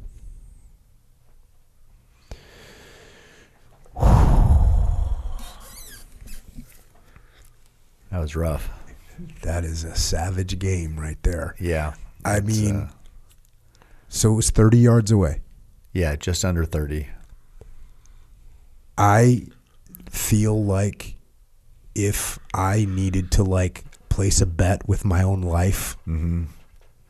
and you hitting a target at 30 yards, I'd feel so comfortable with you taking that shot. Yeah. I mean, this is what you do. This is what you live for. Yep. And that's what makes this freaking uh this game so crazy. Yeah, it's so tough. I mean, being up in the tree was a different had some different factors in it. Uh, having that limb come across where, you know, you, you don't your air the sight that you're looking at, the line of sight you're looking at, your arrow is below that. Mm-hmm. So trying to figure out where your arrow is, and this is going to cross into your line of sight and then hit the animal. It's going to cross into your line of sight, go above your line of sight, And drop in. Because I've learned that before, where I've hit tree branches Yeah. that were above my line of sight. Exactly. So trying to anticipate that because I didn't know that bull was going to come underneath me and then spook and be there and have that limb there. I didn't know any of that was happening. So having to try to calculate all that in the heat of the moment as a bull standing there, you know, nostrils flaring, eyes wide, figuring out, thought it was just going to get jumped on by a lion. And have, and I'm like, I, here's the bull. This is a bull we've been looking for. The tight bull, the 10 by 9, the 400 inches is it. And then you do the best you can. And I screwed up. It just, it wasn't my best shot. And with all those factors in there, is that did I do the best of those the options? Maybe, but it, that didn't help us because the arrow was the arrow ended up going in, breaking off, and then I had 13 inches of arrow that had that had where it broke off. There's a little blood on the shaft, so 13 inches, and you know the last thing you want to do there when you're getting a once in a lifetime opportunity, it's your first opportunity there to hunt that country is woundable. Because on a hunt like that, and any hunt, even at, you know, like where you've been in Utah, if you draw blood, no matter where you hit the animal, that's your animal. So I if I wound this bull and even if it doesn't die, I'm paying for it. Mm-hmm. 70 grand. So you and you wounded the animal. And, I mean, which is the, the worst because I put money aside, I put that much pressure on myself anyway. This is what I do. This is what I've geared my whole life for. So I don't even if it was one dollar or seven million, I wouldn't have any more pressure. It's still like all this this is this is my purpose. But the money when you're thinking about your family and the sacrifices they've made for this, then then that just makes it worse.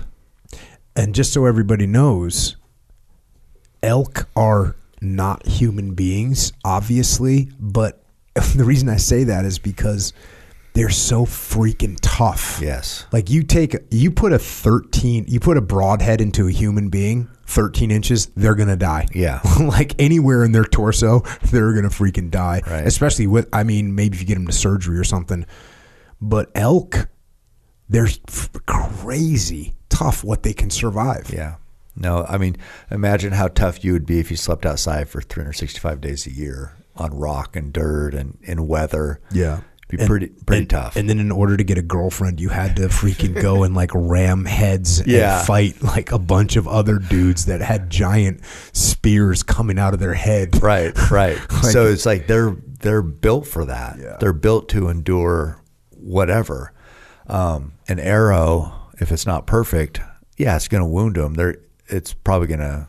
I don't know how they feel pain, but they're gonna they'll they can get a long way. They Yeah. can go a long way and survive a long time. And they get stabbed with Yeah, fighting. antlers. Yeah, they get stabbed with antlers. So this is sort of like a, a bad antler wound, but that's Yeah. what they deal with. That's what they contend It's actually with. cleaner. You know, like a, True. a broadhead is a cleaner cut, and you know, you know how a, a clean cut can heal. Right. You know, so a puncture is is one of the worst things you can get for an injury. So a, an antler puncturing, yeah, I mean, they could overcome a point is they could overcome an arrow mm-hmm. wound. And they do all the time. Yeah, yeah, going back to the book, the tight bull was a regal animal I respected greatly, but I failed to deliver the perfect shot. I fucked up the shot from less than 30 yards. I climbed down the burnt tree and slipped off my boots. With just socks on my feet and not hard soled boots, I could feel the ground better, which would allow me to sneak forward silently and see what kind of blood I had to track. As I followed the sparse blood trail, my fears were confirmed. The bull didn't bleed much at all, a few drops, which is what you'd expect given that shitty shot. Eventually, the light blood trail stopped altogether. I was devastated. Not only did I let myself down and my family and friends and followers, but I felt like I let the Apache tribe down as well. This bull was so unique and so incredible, and I had made a poor shot on him. He deserved better. Now I had to go and tell the head of hunting for the tribe that I had made a poor shot. Kip, Chris, and I hiked miles back to the truck. Nobody said much. I shook my head and started at stared at the ground, a pit in my stomach. yeah. it's a bad feeling. Dude. Uh, this is like my hands are sweating right now. Yeah. you know, you, uh, and like I said, I mean, obviously, I'm I'm like a complete amateur in this game, but we, even when I put myself into your shoes as as uh, much of a perfectionist as you are, and as much as I know you want to, you know, get the good shot, and then here you are, and that's that's that's one thing I could say about like being in the camps that I've been in. Everybody knows exactly what just happened. Like like everyone Yeah. knows. There's no hiding. Yeah, it's just a, you know, you want to make a good shot. You want you want to do your job essentially, and your job is to to um, be deliver a merciful kill of the target animal. So anything other than doing your job is tough, especially in that circumstance. Um, yeah, that was my first opportunity to show you know what I was capable of in that environment in front of that the tribe, and yeah, it didn't feel good. What a freaking rough game. Yeah, Yeah, I remember uh, the first the first time I shot a bull. I shot, shot a shitty shot, um, hit it in the leg. Luckily, hit an artery, but you know Dudley and I tracked it until dark. We still didn't find it. We're walking back. I mean, I just I, I feel absolutely like horrible and I feel like horrible because I wounded this animal. I feel horrible because I let Dudley down, who like invested time and effort into me uh, to to give me this opportunity to do this. And on top of that, quite frankly, I didn't even understand that this happened. Mm-hmm. I didn't. I thought I was like the only person that this had ever happened to, and that's why when I got back to camp, yeah, I sat down with you and Dudley and Joe, and we're kind of sitting there eating. And you must have just looked at my face and felt like you better like help me, well, because uh, you and you basically told me like a couple stories, uh, and you were like, "Hey, man, you know, like this happens, you know." Um, and it does, and, and and you know, you talk to the guides up there, and it's uh, you know, there's a decent. It's hard to kill a, an elk with one shot, and it happens instantly. It's that's a tough shot. yeah. It's like one of those things though that uh, nobody wants to talk about really, but and it does happen, and it's like, you know, me and Roy, we'd call each other on the phone, and and it'd be like, "Did- "How'd the hunt go? Did you kill?" There's only one of two answers. Mm-hmm. Nobody gives a shit about anything else than yes or no. So in a in a hunting camp setting like that, yes, it happens, but like I know how the guides talk and how just it, not not there specifically, but just anywhere, and it's like how that would be summed up would be like, you know, Cam wounded. Nobody needs to, anything else doesn't fucking matter. Mm-hmm. Did you kill? No, you wounded.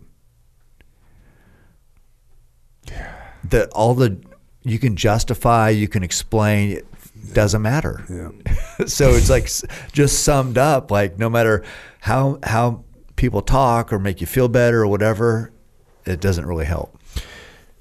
and that's why this this game is is freaking challenging. Yeah. And uh, but the, here's the thing, that's why it's so rewarding. Yeah, you know. And definitely. so I we I probably sound pretty negative right now because it is hard as hell, but that's what makes it so rewarding. Yeah. That's what makes it so awesome when you pull it off and you get it done.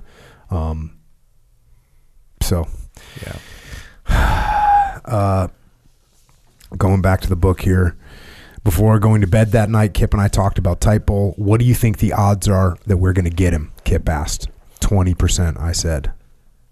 It's not good. A high shoulder shot on a big bull like that, I fucked up.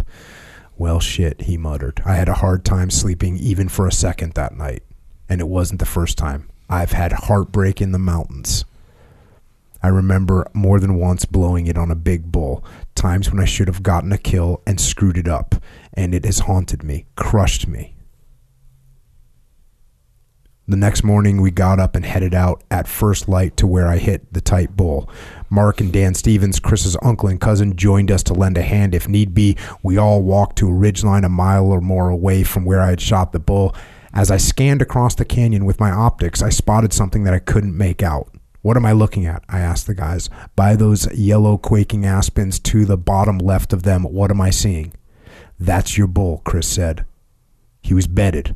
I studied intently through my binos and I didn't see him move. Is he dead? I asked. Chris Cow called, and right when he did, the bull moved his head. Fuck. He's not dead, but he's hurt. All right, I told him. Let me go down and get this mess cleaned up. As they stayed there, I made a big circle around to the other side of the canyon where Tight Bull was bedded. It took me over an hour, maybe even two hours, as I wasn't taking any chances with the wind and went very wide. When I was a couple hundred yards from the three Quakies, which were my landmarks, I slipped off my boots and continued on slowly and silently in just my socks. As I neared where Tight Bull should be, I looked through my binoculars over to Kip, Mark, Dan, and Chris and saw them motioning with their hands. With hand signals from a mile away, they were telling me that the bull was going up the hill. When I neared the Quakies, I spotted him slowly making his way up the hill. He was stoved up, but I needed to get another arrow in him or risk losing him. It was going to take a very long bow shot to make that happen, but I got a good range on him and I knew exactly the distance. I already had an arrow nocked, so I quickly dialed in my sight and drew back my bowstring. Settling my pin on his ribs as he quartered away, he would take a couple extra steps and stop, regather himself, and take another couple extra steps. I waited at full draw for him to stop. By this time, I was completely relaxed and felt rock steady. Pulling my bow hard against my back wall of my draw, I cheated the pin up a couple inches on his body as he moved a yard or two further up the hill from when I had ranged him and slowly squeezed the trigger of my release. The arrow arced high, covering the long distance before dropping home, sinking into his ribs as it angled toward the bull's lungs. This time my shot was perfect. I hustled up the mountain as fast as I could in my socks, knocking an arrow as I went. He hadn't gone far from where I had hit him, and though still on his feet, now his head was down he was he was quite a poke 92 yards but i was in kill mode as i came to full draw and released. Again the second long bow shot also hit him perfectly. The bow went down and after a few kicks died quickly. A wave of relief washed over me. And then you you get to him sitting beside the dead tight bull was a bittersweet moment of relief. My mind was conflicted. I had succeeded in achieving my goal, but knowing I had ended the life of a truly majestic animal, to do so brings a hint of melancholy. There was also a solemn sense of pride that comes with knowing once the bull hit the ground, the ending of his life would help sustain me and my family for months. I took a moment to give reverence for the life of the animal I killed. Thanks for the nourishment, beast. Your flesh will fuel me, and your antlers on my wall will ensure your life is honored as long as I live.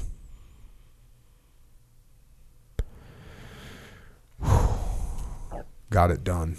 Got it done. And and you know, there you are the next day making a shot at 92 yards, another shot at whatever 90, probably 94, 95 yards, mm-hmm. both perfect shots.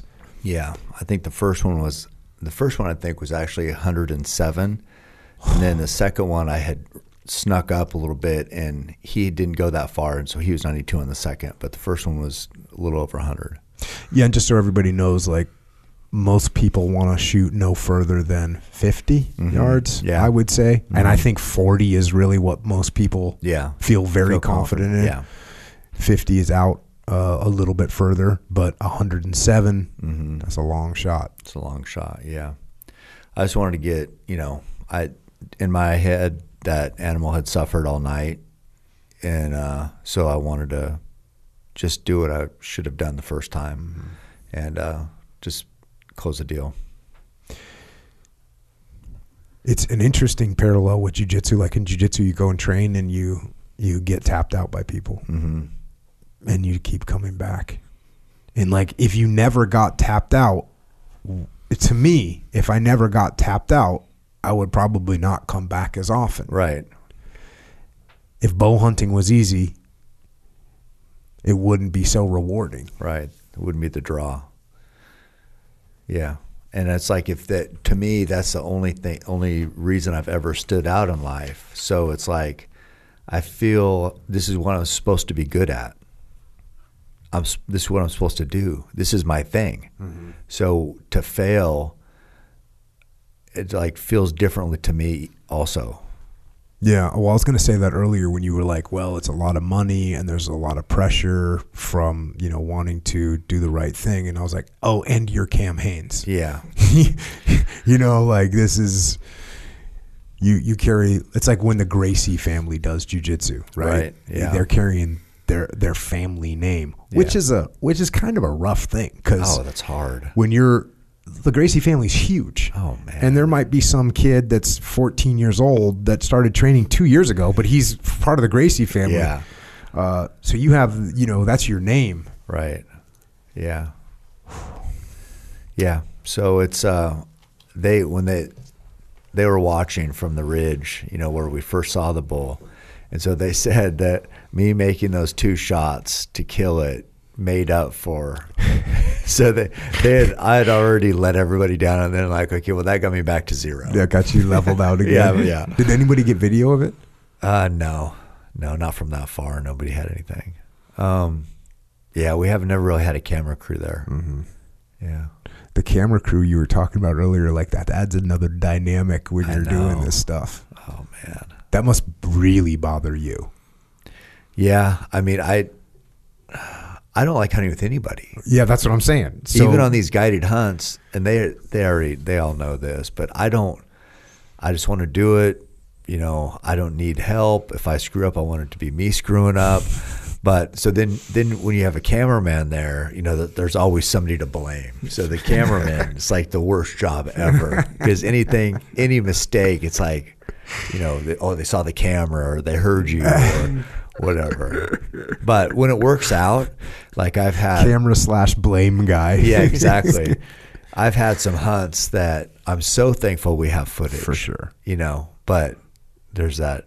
It's kind of rough waters there for a while yeah. till you get it done. It is pretty. I mean, I have some good footage uh, from last year, yeah, and Dudley was with me, and Dudley was filming.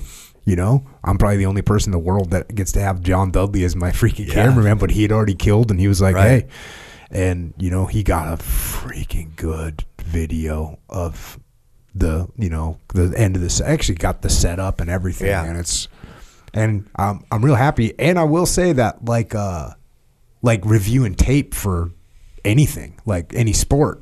Yeah. You know, you can watch and be like, oh, yeah. Break it down. Yeah. Yeah. No, I know. I remember. I think your shot was it.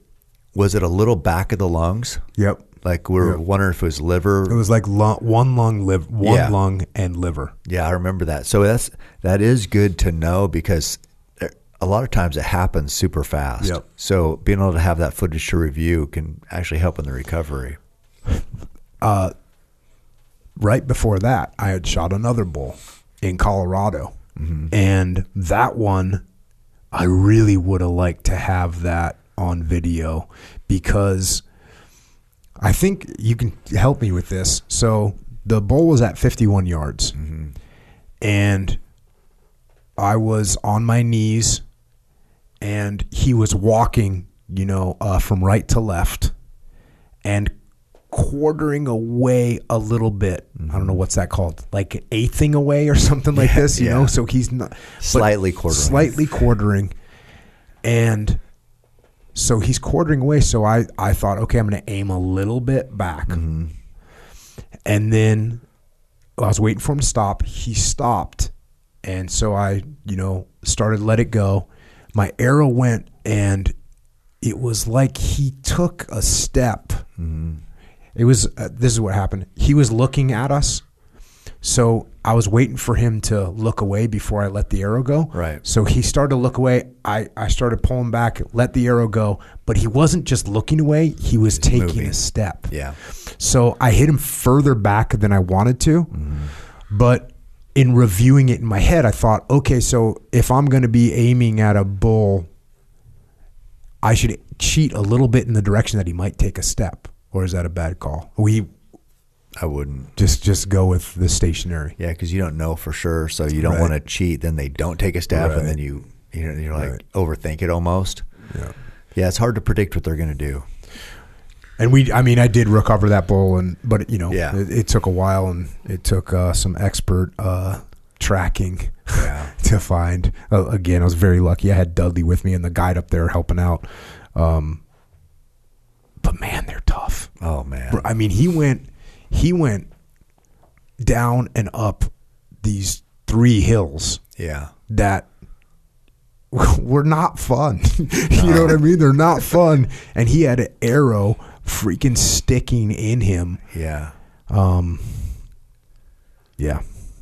It's uh yeah, I I think almost I've seen you know I talk about my dad or whatever, but and I'm sure you guys know that that will to live is pretty strong. Mm-hmm. Even for humans, we're not mm-hmm. as tough as animals, but still people can really hold on. And it's like when you're that life is leaving, like it. So an animal or I, I say anything. I've heard I've heard even people say, "Oh, caribou hunting's easy; they die easy." And I'm like, I don't know anything that dies easy. I don't know anything. So especially something as tough as a bull elk that's that's born and bred in the mountains. It's just like their will to live, just like anything's anything that's alive. There's that will to live that is just incredible. Yeah. And they're freaking like when you said board in the mountains, you see them go up a hill. Yeah. It's insane. No, they'll they'll go up, and over a ridge. You'll try to do the same thing. It'll take you an hour. Yeah. and they do it in minutes. Yeah. It's freaking crazy to watch. Yeah, they're. But one thing that humans do have over animals, almost any animal other than maybe a wolf, is endurance. Mm-hmm. So those bulls can put distance between you and them quickly, but if you can stay on, it's, it's hard finding country that that would allow this. But that's like in Africa, that's what they do. Mm-hmm. They stay Run on these down. animals, and then they get the animals get exhausted before the humans do. So we we have, you know, endurance is that's our pretty much our only advantage. Yeah. And I would caveat that by saying some humans. yeah, maybe not everybody, maybe not the woke ones.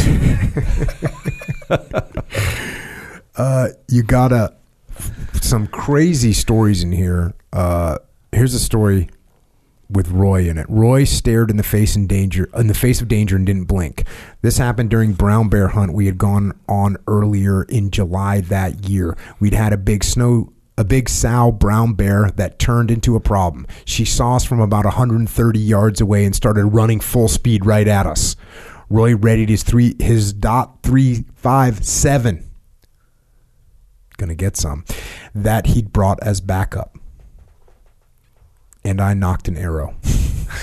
Not sure what an arrow would do to a charging brown bear but that's all i had Does that say three five seven or three seven it says 375 so. Oh, 375. No, that's right. yeah yeah No, 357. I was like, well, that'd be a pistol. I was like, I hope that doesn't say 357. No, no. 375. 375, yeah. that's a Magnum. That, Yeah. That's what he had. That's a brown bear gun. he's uh roy said if she gets to our side of the creek i'm gonna have to shoot her she crossed the creek without hesitation and ran toward us At about 20 yards, she stopped and stood up aggressively, huffing and staring us down, head rocking side to side. We were standing in the wide open, in knee high grass, so there was no mistaking we were humans. We were giving her a chance to make a better decision since we didn't want to kill her unless we absolutely had to. Get out of here, we hollered. It didn't matter. The brown bear dropped down, and with deadly intentions and ears pinned back, she charged. Roy fired one shot and stoned her at close range, mere feet from us. I couldn't help uttering a loud and inappropriate cuss word. Fuck. I was mad that we had to kill another bear. Bear. I had killed a nice boar already, and we were on a high after that awesome success and sweet footage of my perfect bow shot. Now we had killed. Now we had ki- had another killed, which we didn't want. Despite the fact that we were in grave danger, that aspect never even entered our minds. After I cussed, mad, shaking my head, Roy said, matter of fact, dude, I had to. I replied, I know, it just sucks. A typical response might have been, Oh my God, we could have been killed. Are you okay? I'm shaking. But I knew I had a partner, But I knew the partner I had in Roy. He shared the same type of confidence I had. He was never rattled and always in control. I knew in 10 lifetimes I'd never find another partner like Roy.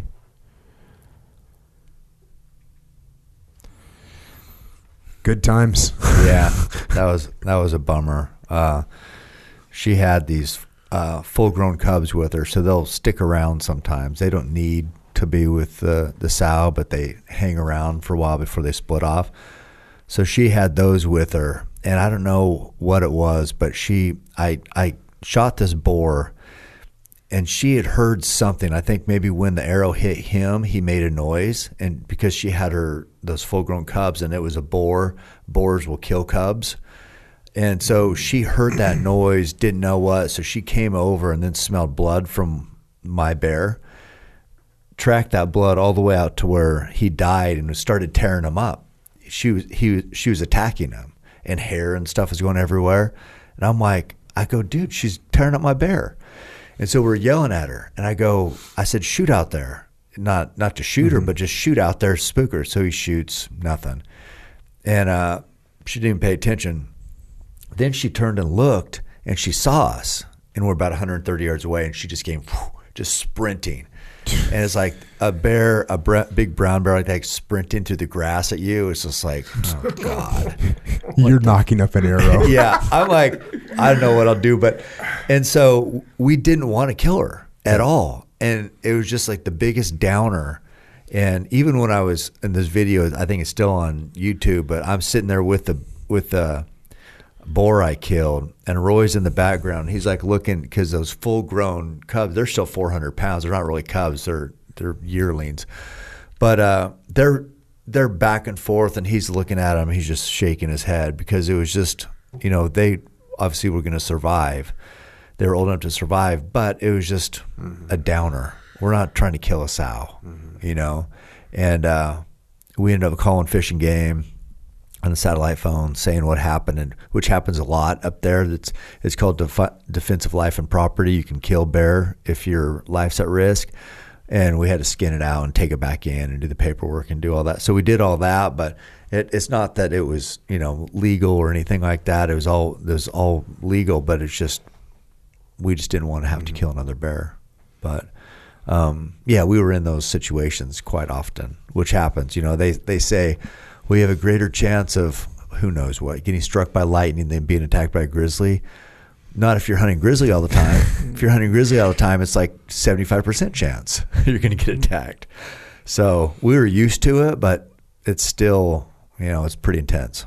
Yeah, the the bears, their kind, their bears are psycho. Mm-hmm. Is that a, is that an, is that a accurate statement?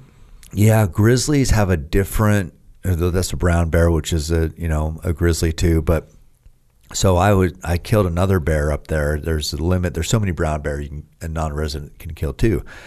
But we had this bait set up, which was legal this year that that we were hunting is 2015, and the the uh, black bear would come in and they would just be pretty docile, not wound up at all, pretty relaxed.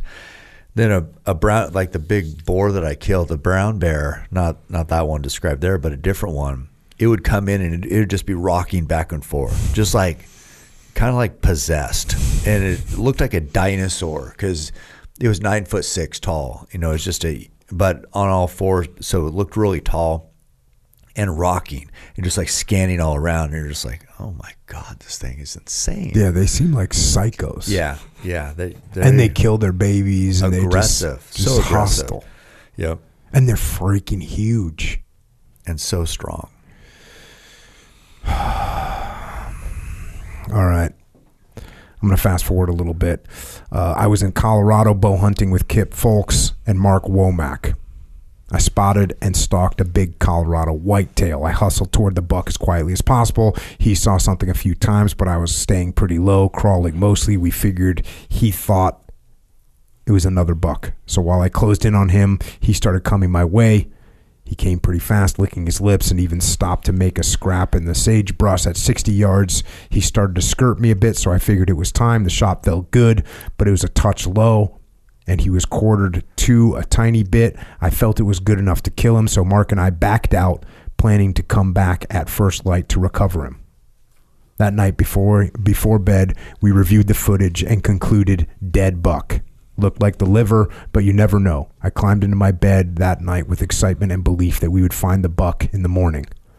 Sleep wouldn't come. However, at 11 p.m., my cell phone rang. It was Trace. Roy's been in an accident, she told me. She didn't know all the details about what had happened, so I knew I needed to call Jill, Roy's wife. I phoned her and asked what was going on. After a long pause, Jill said, Cam, Roy's not coming home. Jill's voice sounded soft and tired. I asked, What do you mean? She said, He fell. He passed away. My stomach dropped, and the darkness of the old farmhouse kitchen I stood in, there in the middle of nowhere, Colorado, felt darker and lonely. I couldn't believe her words.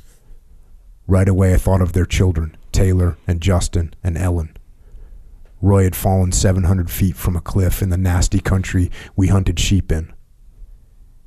He was on Pioneer Peak, the exact same mountain where I had killed my ram in 2008 and where Roy had killed rams since. Now, in 2015, the mountain had won.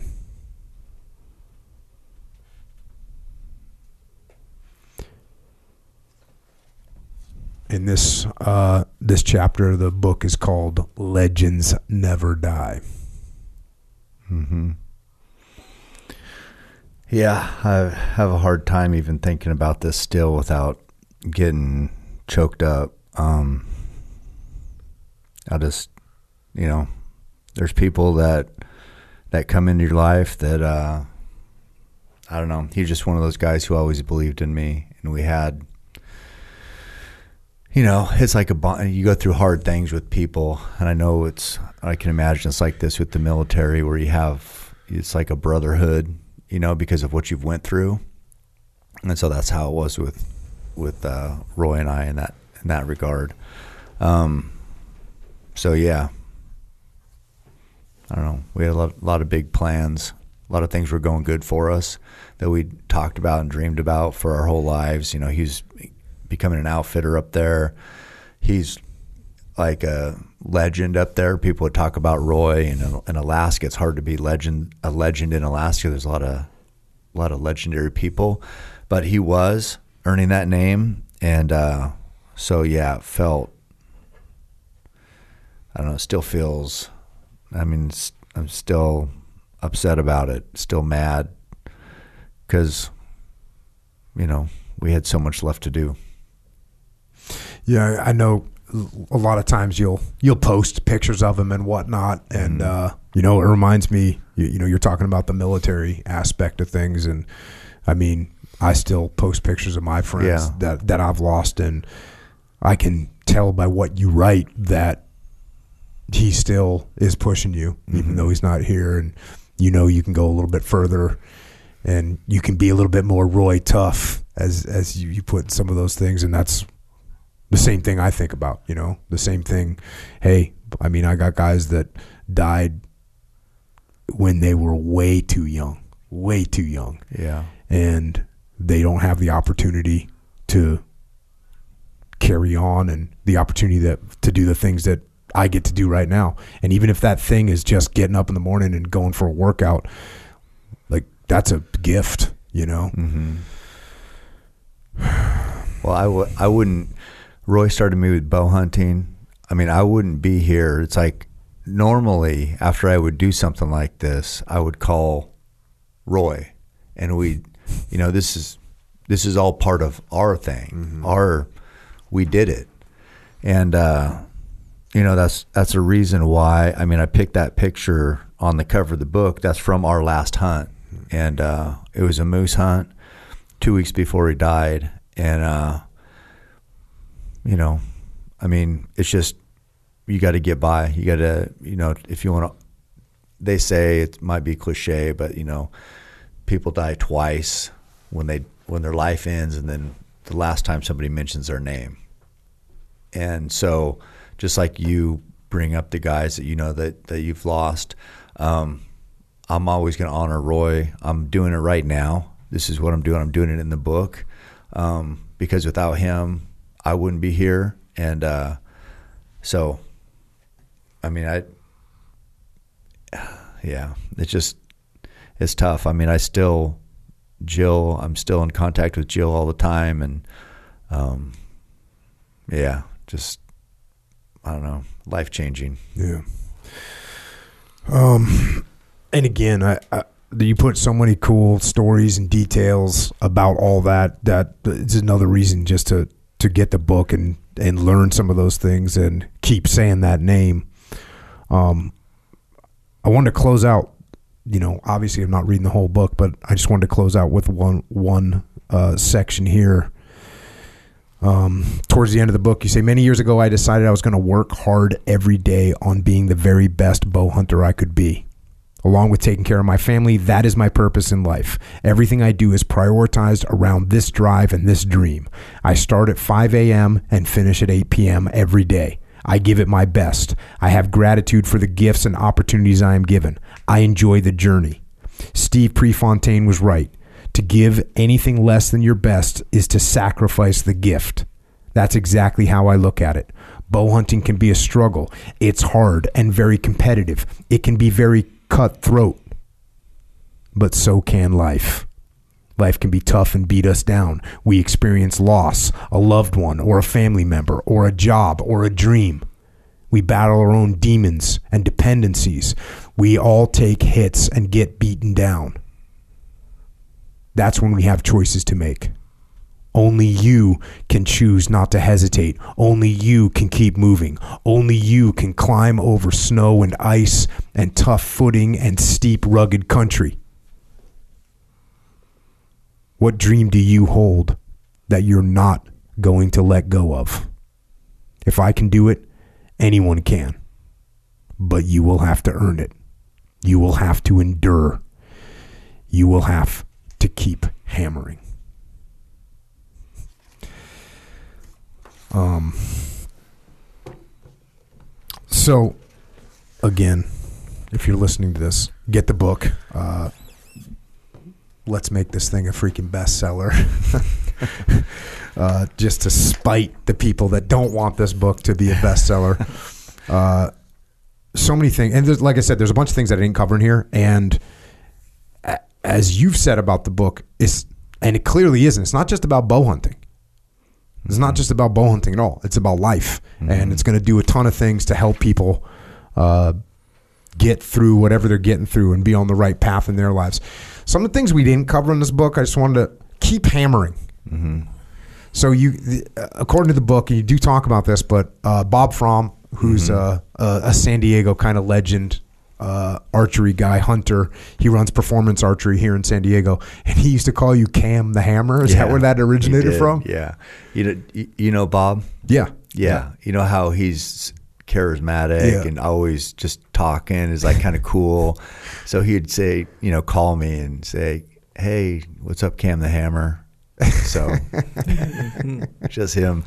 I, he was kind of a legend to me too. When, you know, he was on a magazine called Western Bow Hunter, and he seemed like he was on the cover all the time. And so uh, he made bow hunting cool. Surfer, Yeah, I was going to say. had longer hair, kind of good looking guy. He's like pretty badass. And then uh, you got a section in there, Rogan, talking about Rogan. How'd you how'd you meet Rogan originally? on a he sent out a tweet. So I went and did his podcast in 2014, and then I took him a bow.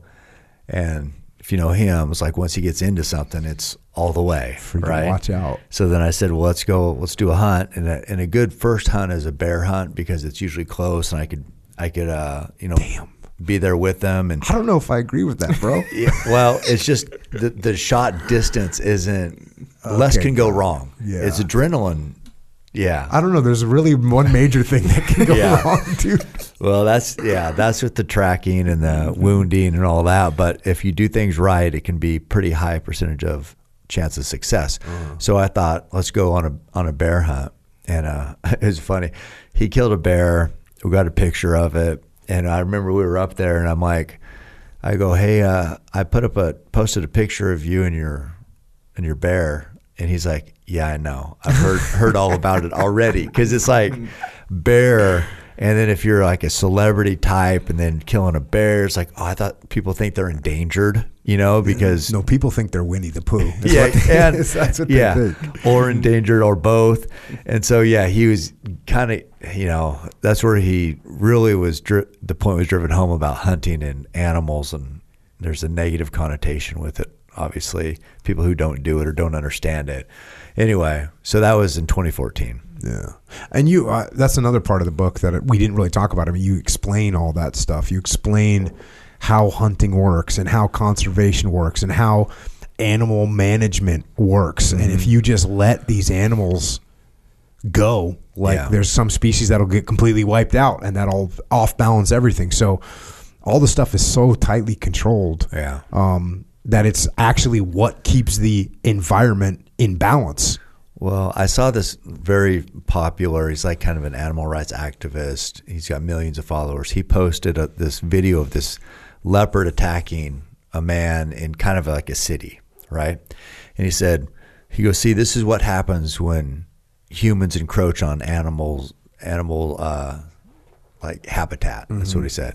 And I'm like, well, no shit. That's what we. What, that's what we do everywhere. That's why animal numbers need to be managed because that's that's what cities are. There used to be animals here. Now there's a city. Yeah. So as the city grows, we're encroaching. So you can't have the same amount of animals that were here, you know, 20 years ago if there's less habitat. So that's where that whole balance and the biology and the carrying capacity of the land come in. Um, but yeah, it's and hunting funds all that. That's the key point with there's kind of a catchphrase hunting is conservation. Well, it's just because hunting pays for that habitat enhancement and the studies and the welfare of animals. Yeah. And Joe wrote the forward to this book, which is awesome. Uh, did a great job of that. And, you know, like, uh, I guess people sometimes, I guess they might get jealous of Joe Rogan Mm-hmm. because he's got so much uh, popularity. But, man, he's good at shit.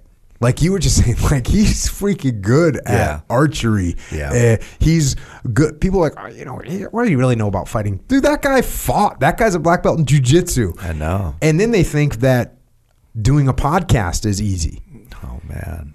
And doing the way he does a podcast is easy. Talking to people off the top of his head for two, three, four, five hours, like crazy. No, I listen to a lot of shitty podcasts that those people think podcasting is easy, but Joe does make it seem He does, yeah. it's so it's so hard to make a conversation interesting.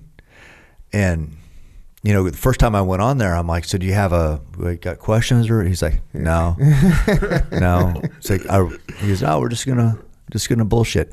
Most of the time, if guys just sit down just to bullshit, it's gonna be awful. Yeah, yeah, yeah. and people think that other people want to hear you bullshit. Yeah. Well, if I want to do that, I just go to a restaurant and sit in the booth next to you and listen to you talk about freaking what you're going to get grocery shopping today. Right. Because that's, Yeah. that's or usually it's about some kid's t-ball coach who Timmy should be playing more, starting, but it's just whatever. How long was it between when you got him a bow and he went hunting for a bear?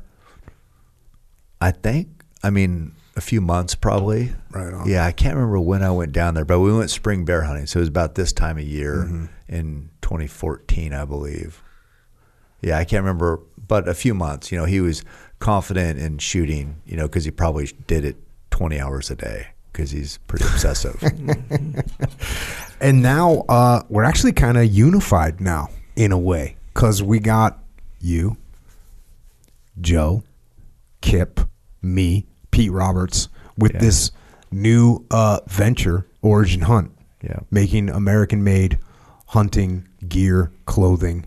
Uh, that's a kind of big step for you going into founding a company and moving in that direction.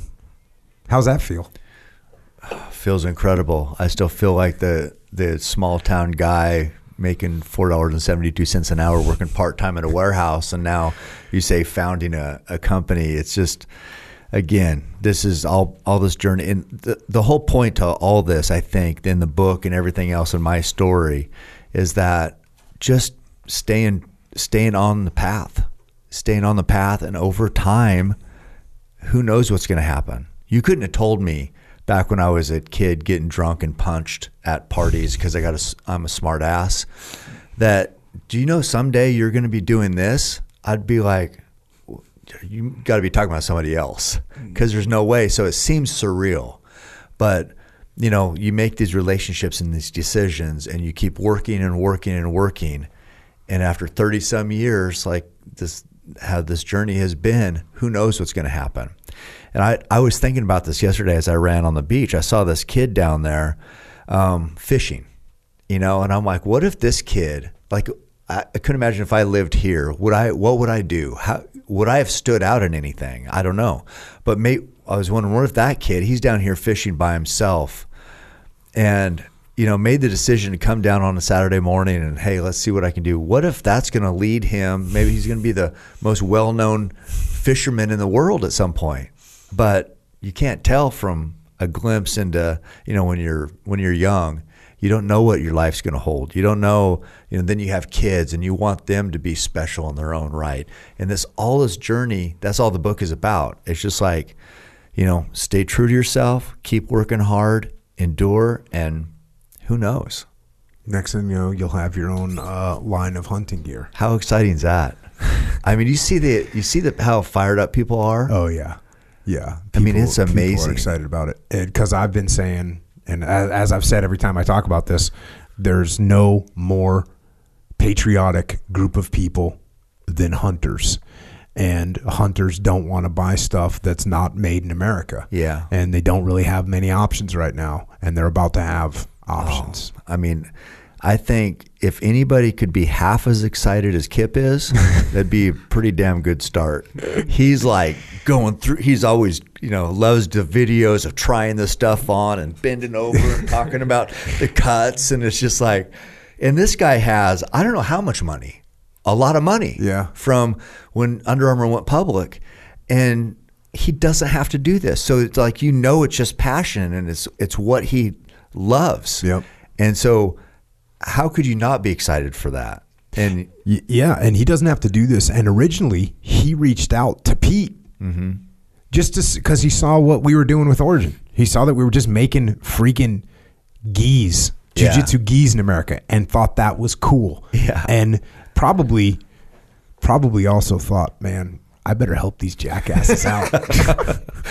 maybe so. because he's, I mean, he has grown up doing that. Yeah. literally from college on. And I mean, when he rattles off kind of the stats of like, you know, I opened 38 factory, you know, like it's, I forget what the numbers are, but Yeah. he, it's an incredible. I mean, think about how big of a company Under Armour is. Right. And he was, he was running that on the backside um, for all those years and built it. Mm-hmm. So he's definitely been a huge help to Pete. Uh, Pete Roberts is the, the other owner who he's like the manufacturer from our team, you know, and he's done an incredible job of building something from the ground up as well. And so this, uh, we, so we kind of had the ingredients. Well, let me rephrase that. We had some of the ingredients, right? We had, we had Pete who knew how to make stuff in America, right? That's part of the ingredients. Um, we knew I, I could get the word out about it. Uh, Kip has the the actual experience to get it done and the design experience, but you know we needed somebody that was legit that actually could say this is what we need, this is how it needs to work, and who else? You know, why not just why not just throw a freaking uh, a, a 200 yard archery shot out and see if we get a bullseye and we pulled it off. Uh, well, it's I mean it's an honor to be involved for sure because it's it gives me so much pride just to knowing we're doing something that could make a difference. You know, it's like that's that's our whole point to life is are you what are you doing that's going to make a positive difference? And um, I feel like this is you know it's causing a ripple effect. Yep. And you know bringing those videos it's like it's like I saw one the other day Origin put up and I think it was is it Dax? Yep. and talking about you know he feels like he's just a small part of the machine but but talking about bringing American manufacture or manufacturing back to America. It's it reminds me. I watched this old series called "The Men Who Built America." Have you watched it? I have watched a few of those. Right. Yep. So it reminds me of that. It's like that that type of effort and that vision. It starts there. Yep. And it's it's when I see those factories and the working and the and the workers and the people and the pride in it and the and I like people like people like Dax. It's like it, I, I don't know. It gives you butterflies almost. It's special. Yeah, it's it, it really is, and it's um, to Pete's credit. Pete got told this was impossible five years ago. You can't. There's no way we can manufacture gis in America. He got told that. Like everyone kind of kind of looked at him like he was kind of crazy, and maybe they were right. Yeah. and maybe Pete is a little bit crazy. Yeah. but you know, just like you did with archery, he just kept at it mm-hmm. and kept trying to figure out oh, how do you overcome this obstacle? What do you do in this situation? How do we get by that? And he he built a great foundation and has great knowledge. And then you throw someone like Kip into the mix, mm-hmm. who's done all that and taken it to the next level. Uh, because you know Pete's a humble guy. He's not sitting around thinking he has all the answers. And so when you mm-hmm. throw someone like Kip into the mix, who does have he might not have all the answers, but he's got, he's got a lot of them. He does, yeah. You know, from from the business side, from the manufacturing side, from the design side, he's got like a incredible amount of experience. So that's awesome. And then having you to give your guidance, which is really what everything's based on. It's like, what does this guy, one of the premier bow hunters in the world, what does this guy think this should be like? Mm-hmm. Then let then we have then we have something special. Yeah, it's well. Don't you think that that, like you mentioned, Pete and being humble? Don't you think that that's a key ingredient to like businesses like this? Is ego? I see ego killing so many great opportunities. So the fact that he's humble and like and says he doesn't have. He probably has a lot of the answers, but just being open to hearing somebody else, it's so paramount to a successful business. I, ego kills so much that could have been special. Yeah. Yeah. I mean, uh, obviously, I have a leadership consulting company, and when people people always ask, "Well, what's you know what's the main problem that you see?" And it is the, the main problem that we see is ego. You know, I don't want to listen to your plan because I think my plan's better than yours, and I don't even want to hear your plan because I think my plan's better than yours. That's just all ego. Yeah. And and to just be able to say, "Hey, you know what, Cam? I think." Let's try your idea. Mm-hmm. That sounds like it's actually sounds like it's better than mine. Let's go with that. To have that open mindedness is what brings on it is what brings on success. I mean, it- it's just like anything else. But you know, if you're doing jujitsu and you're like, "Hey, I already, I already know how to do an arm lock," I guarantee you get on the mat with Dean Lister or Jeff Glover. Th- They're going to be like, they're going to be able to teach you something about that arm lock that you mm-hmm. did not know. This is a move I've done a thousand times. Well, mm-hmm. I've done it 10,000 times, mm-hmm. maybe even 100,000 times. But if Dean or Jeff or someone that's an expert goes, hey, you should move your hips a little bit more over here. You should hold the wrist like this. You're going to learn every time. With with with bow hunting, you you go, oh, well, how do you think we should do this? How, What can I? Well, even more important, you know, when's the last time you said, you know what? I'll be good. My shots will hit. I shoot enough. I don't need to shoot today. That's Yeah. a lack of humility. Yeah, never. That'll never happen. Um, uh, but I think it's. I do want to say. I mean, having you say those nice things about me is like it seems surreal to me. Um, I think the key part is like you say you have this uh, consulting business, but you actually you you live it. It's not like you're just a lot. Of, I I know a lot of people who teach who don't follow that same principle, right? So I think that because Origin has been set up it, with this approach about maybe your idea is better, maybe I need to listen to this, maybe you know whatever. Just being collaborative, and it's. I mean, this is what happens this is the kind of excitement that's generated and the and the potential that's there with the right attitude and the key pieces in place. But you know, you see it. I see the key pieces in place and they don't work. Mm-hmm. They don't work because that there's whatever, I guess ego or there's who knows what. Yeah. Well, But- you, you uh, the term I use, you, you have to be able to subordinate your ego, which means you actually have to be able to say, you know what, Pete, uh, you will go with that. That, that let's go with that. I'm I'm good, and not be like, well, actually, I want to do it my way. Yeah.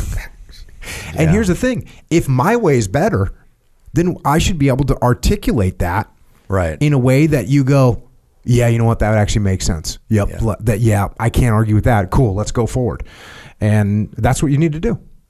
Ideas shouldn't be driven by ego; they should be driven by what's the best idea. Right.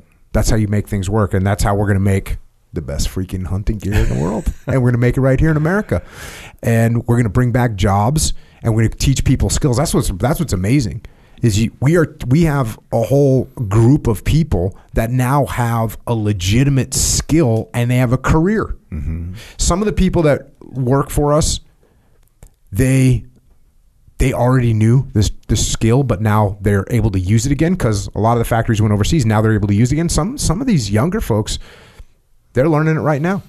I mean, we got a kid that know that knows how to make, you know, how to weave material. It's it was a lost art, and he Man. Grabbed it from from uh, the last guy that really knew how to do it, who, Lenny, who actually died, but that skill's been captured now and now you got somebody that's gonna that has a freaking awesome skill and contributing to the world and contributing to the economy and contributing to the community and contributing to america like what how awesome is that Yeah. It's incredible. all right um your family just real quick i just want to give props to your wife credit i feel like uh sometimes my wife you know my wife my wife married me when or met me when i was an e4 in the navy Mm-hmm. um I always tell her she married me for my money. I think I was making like twenty two thousand dollars a year or something like that when she met me. Yeah. No prenup. No prenup. yeah, she she didn't want half of that. She would have been better off for getting obvious. So props to her. And, and then uh, Truett, I met your son Truett a few times. Um, seems like a stud. Yeah, I know he. I know he broke uh, Goggins pull up record. He did. Yeah. Has Goggins come back on that yet? He hasn't. No, it's a tough one because I it, it even took Goggins three times to get it. Yeah. you know, so it's like your body. You might want to do it. Your doesn't mean your body's going to hold up. Yeah. that's a tough one with those little, you know, your your grip and your Yeah. forearms, small muscles, and your and your hands just getting trashed. Yeah, which yeah. Is what I- and people ask that about SEAL training. They're like, "Uh, "It's all mental," and I'm like, "Well, not really," because no matter how bad you want to be able to do that rope climb, and I always use rope climb because rope climb, Yeah. rope climb is there's no gutting through a rope climb. Right. like you can gut through. Uh, you can you can gut through much more of a rucksack march. Mm-hmm. Like part of that, okay, you can have you can you can have like a heat stroke and fall out. yeah, But a lot of that is just like gut through it. Yeah. You can gut through boats on your head. right, Like you put the boats on your head during Hell Week, that's just a gut check. Mm-hmm. There's no if you if you are a 19 year old American male, you can you can withstand and you can perform the physical activity of boats on your head Right. running around. Uh, but a rope climb, yeah, your mind will not get you to the top of that freaking rope. Right. Only your body will. So you you're out there like, oh, it's a mental game. Yeah. Yeah. Cool. Climb that rope then. I really want to climb that rope. Yeah. But if you can't do it, you, all the mental strength in the world isn't going to get you up that rope. Right. And then, uh, Well, and so then True got lucky that his body cooperated that day, that one day he chose. So Uh-huh. this is like, yeah. Anyway, but he did it. yeah. What is it? 4,200? Forty one hundred. 4,100? Yeah, Goggins had done four thousand thirty two. yeah, but he was supportive the whole time. Oh, yeah, of He was he was good. He, you know, he he met Truett, so he was he's good with it. It's always whenever you see somebody pushing harder, you know, like uh, people say in jujitsu, like, I'm going to get you one day. To me. And I'm like, I hope so. Yeah. And jujitsu works. Yeah. If you work hard, that, that's what happens. Get rewarded. Yeah, I'm not going to be mad at someone because they freaking. Tra- I'm actually going to be stoked. Yeah. I'm going to go train harder, train more. Yeah. That's the way it works. And then your other son is in the army, Yes. a ranger. hmm Rangers lead. Did they make the connection while like he was going through? Did they figure out who he was? That you were his dad, or was Some of them he wanted to be like, low pro? yeah, just like blend, blend in. Don't stand out for any reason. Don't get any extra attention. don't nobody needs to know when your birthday is. Obviously, it's like the worst thing in the military. It seems like is if people knew, know your birthday. So yeah, And then you got one more daughter in high school. yeah, she's graduating this year. She's a senior. Right on. Awesome. Uh, Echo, Yes. you got any questions over Yeah, I do actually. Oh. How much does it? Are you ready to be a bow hunter? Yeah, I am. Oh, actually, which reminds But wait, me of let me another ask you this. Wait, did I did I go too hard in the paint on bow hunting is hard? Because it's hard. It- no, no, no. it's- Okay, but it's challenging, but it's rewarding. Did it's- that? It seems accurate from my position, Okay. which is very limited, by the way, as we all know.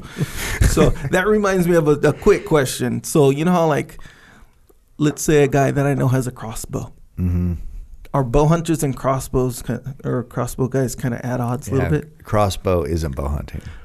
So yes, then.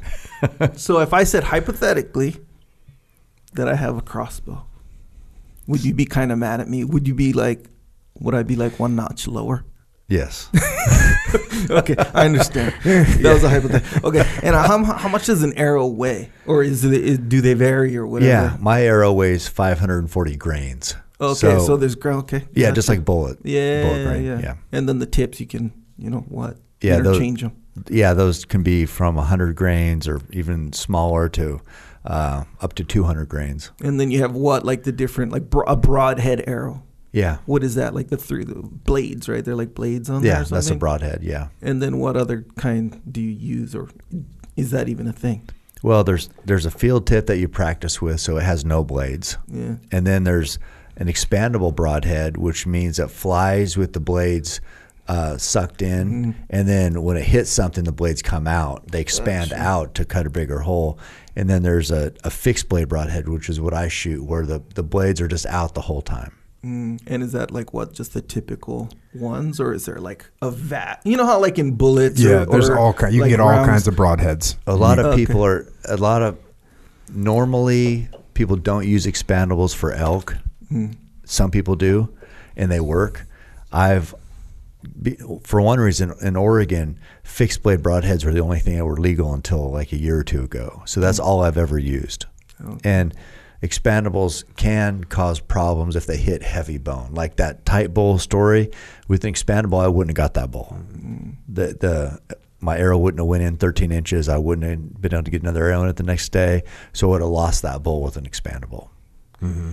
So, you know, and, like- and expandables also can hit if you hit like a maybe like a twig, which is already like you you already got problems if you hit a twig Yeah. Oh, or something. as far but it can open those things up maybe early and now. Yeah. like you, you can have more problems too. Yeah, trajectory. But the expandable cut a big hole. can open a big hole, like big. So Two so inches. we got field tip, expandable, and then broad blade. fixed blade. So is there like exotic? Okay, so let's say I, I know we what you're saying. He wants to know if there's like uh, The twisty designer. one, no, he wants to know if there's designer yeah. broadheads. or or what or whatever. And you know, what like about Rambo? Do you remember? That's his? what I was gonna say. like Oh, you yeah. got the explosive, you got the you know all these other ones or whatever. Like they, is it like that with arrows or what? You know, there hasn't been an explosive. I, I've done some. Uh, Bro, there has to be explosive. no, I did. I Don't did. Ruin freaking whole life, I man. refuse to. There's a guy Richard Ryan, and he used to. He might have been an original investor, or I, don't, I can't remember. Anyway, he was part of Black Rifle for a while, and he we did some trick filming with with uh, archery and, and bow shots and different things. Like I shot, I I shot cheese off a mouse trap that he was holding. So we're trying to see if I can get the cheese off of it before the mousetrap got my arrow. So he held it and I shot it. But another one he did was we put propane flame that shot up and then a paint can behind it. So the arrow would go through the plo- propane flame, pull the flame, and then puncture the paint can. Uh-huh. And then it'd explode, and it's like a huge explosion. So I made a joke that it was like I was shooting a Rambo broadhead. Gotcha. but there hasn't been a Rambo broadhead yet. Like in, I think it was Rambo 2 The- one of the greatest films of all time. yes, sir. Yes, one of them. um, but there has been one where they're shooting is like a 357 shell casing or shell on the end of an arrow, and it would like I think they killed some hogs with it. Like it hit the hog and then Fire the primer. yeah. Huh. I've never used one, but That's as close as we got to Rambo. I could see where, Alright. I, since I know Echo pretty well, I can see he's got all kinds. Like he wants to have a, a selection of The party mix. designer Yeah. Yeah. uh, broadheads bunch back of different there. ones. Yeah. Yes, sir. So there's no twisty one. You know, like I figure that would be a thing. The broadheads Like a I corkscrew use, or actually, the blades come off at an angle, and I think it enhances because when an arrow flies, for it to be accurate, there has to be helical on it, Yeah. Just like rifling on a mm-hmm. barrel. Yeah, yeah. So that's what gives that direction. It's like a so a muzzle loader, if it's just a ball, isn't very accurate. But that twist, so same thing with an arrow, same principle. The fletch on the back of the arrow is what gives direction to that arrow. Well, my broadheads come off at an angle, and I think it enhances. So when it hits an animal, it's twisting as it cuts, and I think it cuts a, a more devastating wound channel because it's going like that. So it cuts a hole instead of just slices. Yeah. Huh. You gonna get some things for your crossbow, bro?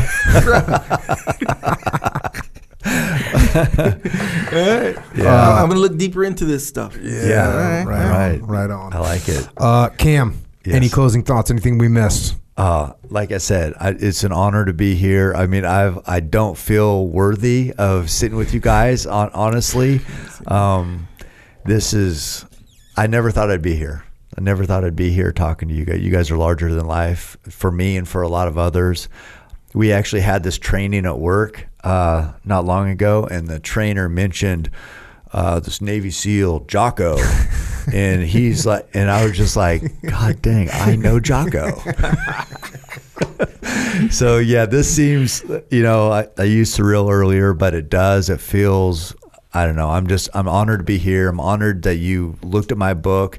And you actually gave me advice when I was selecting a publisher. That's right. Um, You got because you use the same publisher as me. same publisher, St. Martin's, and uh, so you gave me some great advice there, and you've been a resource, and now we're partners, and it's uh, doesn't feel like my life, but thank you. Well, right on, man. I, as I mentioned earlier, I feel the same way. Like here I am talking with a freaking world, world class dude, and and it's just awesome. Um, so thanks for coming on. Thanks for sharing your lessons learned, and and thanks for your encouragement to me and so many other people. Like there's so many other people. I, I know that you inspire so many people um, to get on the path of bow hunting, but not just to get on the path of bow hunting, just to get on a better path in their life. And I think this book is going to do that even more. And uh, as you said, uh, it's an honor to be working with you, partnered with you, and to to take you know this thing is eh, you know, talk to Kip, talk to Pete. To, I can feel it. It's like a rocket. It's like a rocket. You can watch the fr- the fuse. It's burning right now. September's coming. We're testing product. Like we're ready to watch this thing go Richter. So thanks for what you do, and thanks for uh, inspiring people all over the world Thank you. to keep Thank you, hammering. Thank you guys. I appreciate it. Right on. And with that, Cameron Hanes has left the building. Echo Charles, Yeah. are you ready to become a bow hunter? I think so. Yeah. Not a Well, crossbow hunter. No, sir. no, no, no. So yeah. So the I was trying to think of crossbow hunting versus bow hunting, and I was trying to think of what a good example would be. Um, I kind of landed on surfing versus bodyboarding, maybe. uh, that makes sense No, to me that you would like land that. on. No, no disrespect to bodyboarding. Mm-hmm. Um, but something along those lines a little bit where That makes. let's sense. face it, let's face it, it takes more skill to surf Mhm. than bodyboard fundamentally. Sure. But no, again, no disrespect to the spongers at the highest level Yeah, out yeah. there getting after it. Yeah. That the fact is I don't know, but it seems that Mhm. that that's the case. Yeah. So even like um yeah okay so I know a guy with a crossbow you know Mhm. and he let me shoot it from time to time and I have shot a bow be- a bow before. When did you shoot a bow? Uh, well, actually, the last time I did was about a week ago Where? at Greg Train's house. Oh, that's right. Greg trains on the. on Yeah, his was little, like his arms are a little shorter Oh, than mine, yeah, so that's it's right. like it wasn't. But then I shot one at the Origin Camp. One of the guys Oh, had okay. one. Yeah, Okay. right. and I dig it. I'm, I'm with it, man. I made a bullseye too, by the way, but it's neither here nor there. okay. Just naturally skilled like that. yeah. So then why'd you buy a crossbow? The guy you know has had the crossbow from before. Either way, yes, the bow seemed or has a lot more going on for sure. So I can dig how you'd say that. Mhm. It's not. I was gonna think a gi versus no gi, but it's not that because no gi. They're both. They're both highly respected. Yes. respected and difficult and uh, there's a lot to both of them regardless of perception that's, that's okay, my I found opinion it. I think I found it. Right, uh, it? Skateboarding hmm versus scooters. scooters like the two wheel like oh. so that's what your crossbow is, bro. You're on a razor scooter taking up room in the half pipe. yeah yeah That's what's going on. Alright. Did I make? And I asked you this during the podcast, but it's so hard. Bow hunting is so hard. I, I hope I didn't discourage anyone from trying it and doing it. But you got to recognize there's a lot going on, man. This is not an easy game to play. oh yeah It's freaking hard. oh it's real hard I- actually and you know like even that that opening that you opened with like it Yeah. made me physically feel probably a good element of how hard it is because I remember back, you know, like when I'm thinking, okay, the first time I ever shot a bow, I'm like, okay, this is like, dude, I got to pay attention to all this stuff, and then I got to mm-hmm. aim in a certain way, and like all this stuff, and then that's just my. and There's pro- not to mention like the 1,000 things that I don't know about, and then you want to mix that with actually going out and doing it with Yep. any animal. Any animal. It's it's it's crazy.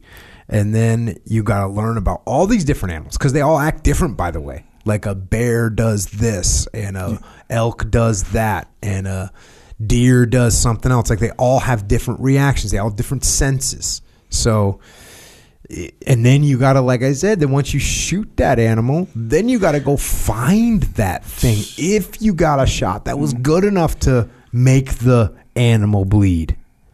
So the thing is, yes, extremely challenging. Other side of that spectrum, it's awesome reward. Awesome reward. You asked, do I want to be a bow hunter now? Mm-hmm. Bruh, kinda. Bruh, it, it, and here's the thing, like I think, and this is a natural, and this it didn't start right now though. Mm-hmm. I think right when, right when Cameron Hanes, even John John Dud- Dudley, when they kind of came exploded onto the scene, Yeah. bro, I felt it then. I was like, Oh, oh, look at that this guy. like kind of dope. And you know, you see other people doing it, and them talk about it, kind of just kind of um exposes it Mm-hmm. in a way that you know I haven't been exposed to it. I'm sure a lot of other people the same same deal because I noticed a lot of people picked it up after that kind of started. Yeah, for sure. And I I'm one it. of them. Yeah, I feel it. I feel it. So yeah, Mm-hmm. I do kind of. All right, well, good. Hey, uh, gonna need to get in good shape Yeah. if you're gonna do any kind of hunting, or if you're gonna do any kind of living. By the way, just being alive, I recommend you be in good shape. Just like it pays to be in good shape when you're out on the mountain. Maybe you could get that one tenth of a percent that's gonna make the difference. What's that one tenth of a percent in life? Let's think about that. So that means staying physically active, healthy, working out, pushing yourself. You know what that means? Yes. What does it mean? Well, it means a lot of things, but you know, so I, with my kids, and you, and you guys kind of mentioned this before, right? We're with kids, like they're watching you, Mm-hmm. you know. So sometimes they're gonna be like, "Oh, they- I see, you know, Dad's doing this." this. So they might want to try to Yep. imitate a little bit, just to see what what the hype's all Yep. about, you know. And so my kids, in my very specific situation, like they they'll start jumping in on the workouts or whatever, Mm-hmm. Start making little goals and stuff like that, and they have to endure things like DOMs or they're DOMs. That's basically what it is, right? But when you're a kid, DOMs is like you don't know what that is. You just think it's like just your body's breaking down. You're like, I'm six years thing. old. I got DOMs. What up? no, not yet. Until you explain it or whatever. But either way, you get soreness. Mm. It's not all like freaking bullseyes, is what I'm saying. True. You know, you get some pain, get some aches, Mm-hmm. get some good days and bad days, is what I'm saying. It takes effort. Well, when you start feeling some of those bad days, maybe you need some more protein, Yeah. right? Get yourself some milk. Get yourself some joint warfare. Get yourself some super krill. Get yourself some Jocko Fuel. JockoFuel.com. Make that happen out of the gate. Yep. We got new flavors on the energy drinks Yeah. that are coming. All the flavors are new. Right. So yeah, and you you mentioned that before we started recording, and it's uh, the way you said. Okay, to clarify, they're not new flavors. they're the Uh, same flavors redefined or revamped, remastered. remastered. Yeah. and even you could just say mastered Mastered, yeah. because here's the thing: the initial flavor profiles, let's call them, they were based on my sense of taste. Which my sense of taste, you know, not eat a bunch of sweets. All of a sudden, I drink something with monk fruit in it. I'm like, whoa, you know. I'm used to drinking water. sure. right? Hell so I'm used to so you put a little monk fruit in something, and I think I'm I think I'm having a freaking uh, uh, a dang uh, Coca Cola, right? Sure. With a with a little tiny one tenth of one percent of some monk fruit in there. I think I got a Coca Cola. I'm like, yeah, this tastes delicious. This is so sweet. Yep. I was wrong. Yeah. So we've adjusted so that they taste even better. Mm-hmm. Kind of hitting the shelves right now, depending on where you're at, depending on, yeah, depending on where you're at. Mm-hmm. But as you're hearing this, it's time to start getting back into the game. Um, if you didn't like the original flavors, we made them all, they taste, here's the thing, we're going to win on taste now. Hmm. Before we were winning on this is good for you, everything else is poison and it's actually going to kill you. Yeah. You and we were winning on that. Yeah. And and winning on that. But you also got to win on taste. So now we're going to win on taste. We're winning on on all fronts. Yeah. So there you go. Yep. JockoFuel.com. I will Coming your way. second that being someone who has tasted the new flavor. I will agree with that. Mm. Wait, flavor or flavors? Because I've tasted all the new flavors and they're all amazing. Well, I just tasted the mango, so all, no, no, no, the mango and the orange. So yeah, yes, they're freaking delicious. yeah, Uh, you can get the drinks at Wawa. You can get all the stuff at Vitamin Shoppe, or you can get it all at JockoFuel.com. Check some of that out. And if you watch the video version of this on our YouTube channel, Jocko Podcast, you're probably going to see Cam Hanes. You go, oh, what's Cam Hanes look like? And then you're going to go, whoa, what's he wearing mm. on his upper torso? sure. You heard us talk about Origin Hunt. So Origin Hunt is coming. If you want to check into that, or if you want to check into whatever American made, just pair of jeans. You want to check American made pair of boots. You want to check American made T-shirt, American made beanie, American made wallet, belt, whatever. If you want to bring manufacturing back to America, you want to support America, you want to support freedom. If you're anti-slave labor, go to originusa.com. And get yourself what you need. Yeah, don't get tricked. You, you can be anti uniquely priced labor. What's that? Same deal. What's this? Uniquely priced labor. Is that what they call it? Like a euphemism for slave labor? Yeah, yeah. Oh, are you serious? Yeah, that's the the what do you call the? The eu- euphemism, the buzzword. Yeah, the one that sounds good. You yeah, know. that's a euphemism. yeah, yeah, yeah, Yeah, yeah. this sounds good. Yep, that's Like, exactly what it is. That's Uniquely it's called. priced labor. Yep. Yeah. They- in fact- meanwhile, there's a freaking kid working for a dollar a week Oh yeah. in Oh, cancer-causing conditions. forced to. Yeah. By the way, forced to. So uh, Yeah. this is America. Yeah. This is America. We're not. We're not doing that. We got American-made stuff. Support it. OriginUSA.com. This is America. Yep. I like saying that. You kind of sounded like Pete right there when you said it like that. Does Pete say it like that? Yes.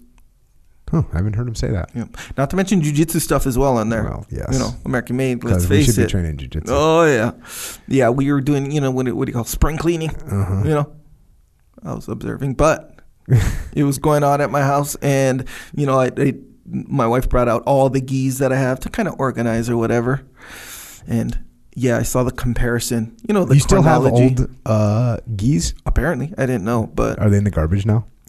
In the garage on the floor. in the garage. So We they're heading to the garbage. yeah, yeah, exactly. I am so happy I don't have any other gis anymore. Yeah, it's kind of worthless. God, no, you know, no offense, but bro, they're kind of worthless. It's kind now. of, kind of the. It's, it show it shows you how malleable the human mind is. yeah. Because we all just thought that's just how it's going to be. Oh yeah. Just a, just a wearing the most uncomfortable thing on your body eh, while you're trying to be athletic and move Yeah. around. No reason for that. no reason for No that. reason for that. OriginUSA.com. It's true. Also, if you want to represent while we're on this path, it's hard. It's a hard path, as one might say. Um, but hey, you want to represent? Go to jockostore.com where you can get your apparel, other apparel. Discipline equals freedom. We got some new discipline equals freedom standard issue, by the way. What? Back to old school? I don't want to go into too much detail, but it's a basic design. Discipline equals freedom, and there's certain layers on there that you'll probably notice. We'll say. If you have a keen eye, you'll notice the layers. Nonetheless, we got some new stuff on there. Anyway, if you want to represent, that's where you can get it, Jocko Store. There's also the Shirt Locker, which is your mm-hmm. subscription s- shirts, shirt every month. Good design. Unique. unique, creative, fun. In fact, the, this last one, I'm not going to tell you what it is. Maybe I will, but it was one of the. You know, every once in a while you'll get one where people will actually go out of their way to send you messages with them wearing the shirt. and mm-hmm. Say, "Hey, you knocked it out of the park with this one." I got that this past month or this current month. Wait, have I seen it yet? Nope. Oh, so it's not released yet. This is No, like it's released. So now everything's live. So the first of the month, you I don't care if you sign up on the first of the month or you your order is on the first of the month. It it's that month. It's all current. So Okay. yeah, it's this month. What is it? May. Yep. check. The May sure. We're just gonna be Very high uh, dark on esteemed. Either way, um, yeah, jockostore.com. Yeah, and if you can subscribe to the Shirt Locker, and you can subscribe to the podcast, allegedly, Mm-hmm. go go out there, leave a review or whatever they say to do. Oh yeah. Uh, JockoUnderground.com. We're doing a lot of Q and A on that. Yeah. We're also addressing some of life's, some of the aspects of life that we can gain an edge on that maybe we weren't thinking about. Yeah. Right. That's- so yeah, that's a good way. to that's probably a good thing to pay attention to. The reason we have that is there's strange things going on in the world. There's censorship. People are getting banned, shadow banned, the whole nine yards. We don't have any control over the platform that you're listening to this on right now, but we do have control over jockounderground.com. So if you want to help us out there, you can sign up for that. It costs $8.18 a month. If you can't afford that, we still want you in the game. You can email assistance at jockounderground.com. We have a YouTube channel. You can see what Cameron Hanes' awesome looking sweatshirt. He took it off after a while because it is warm. Yes. Yeah. So about halfway through, we had to take a little break, Yeah. and uh, he had to he had to take her down. yeah, you don't want to let the aesthetic value uh, diminish because of the functional value. You see what I'm saying? If it's not cold, or if you're not enduring the elements, you might not need that. So we're gonna put that on the side. You see what I'm saying? So there you go. Uh, YouTube channel. Check that out. Psychological warfare. Yeah. I think I said we were going to make another one of those like three, four, or five years ago. At some point in history. Yeah, Yeah, yeah, yeah. get that done. Flipsidecanvas.com. Dakota Meyer making cool stuff. Got a bunch of books. Hey, the book to, to, to invest in right now, Endure by Cameron Hanes. Foreword, written by Joe Rogan. Freaking great book. Lots of knowledge in there. Like I said, it's not just about it's not just about bow hunting. Mm-hmm. Bow hunting is the vehicle for lessons to be learned. So check that out. Only Cry for the Living by Holly McKay. There's a book. We, we covered it on this podcast. You might want to check into that book. A raw account of war that Holly, who is a badass, risked life and limb to go and capture stories on the ground in war. So check that out. Final Spin, Leadership Strategy and Tactics. You got all the books I've written. If you want them, go get them. Echelon Front. Just got back from uh, Battlefield out at Gettysburg. Powerful. Next up in August is Little Bighorn. We're going to go do the lessons learned, walk the battlefield at Little Bighorn. So if you want to check that out, we have a muster coming up in Denver. Anyways, if you want to come to an Echelon Front event, go to echelonfront.com. Check out the events there. Also, if you need help in your organization, we can give you leadership help. That's what we do.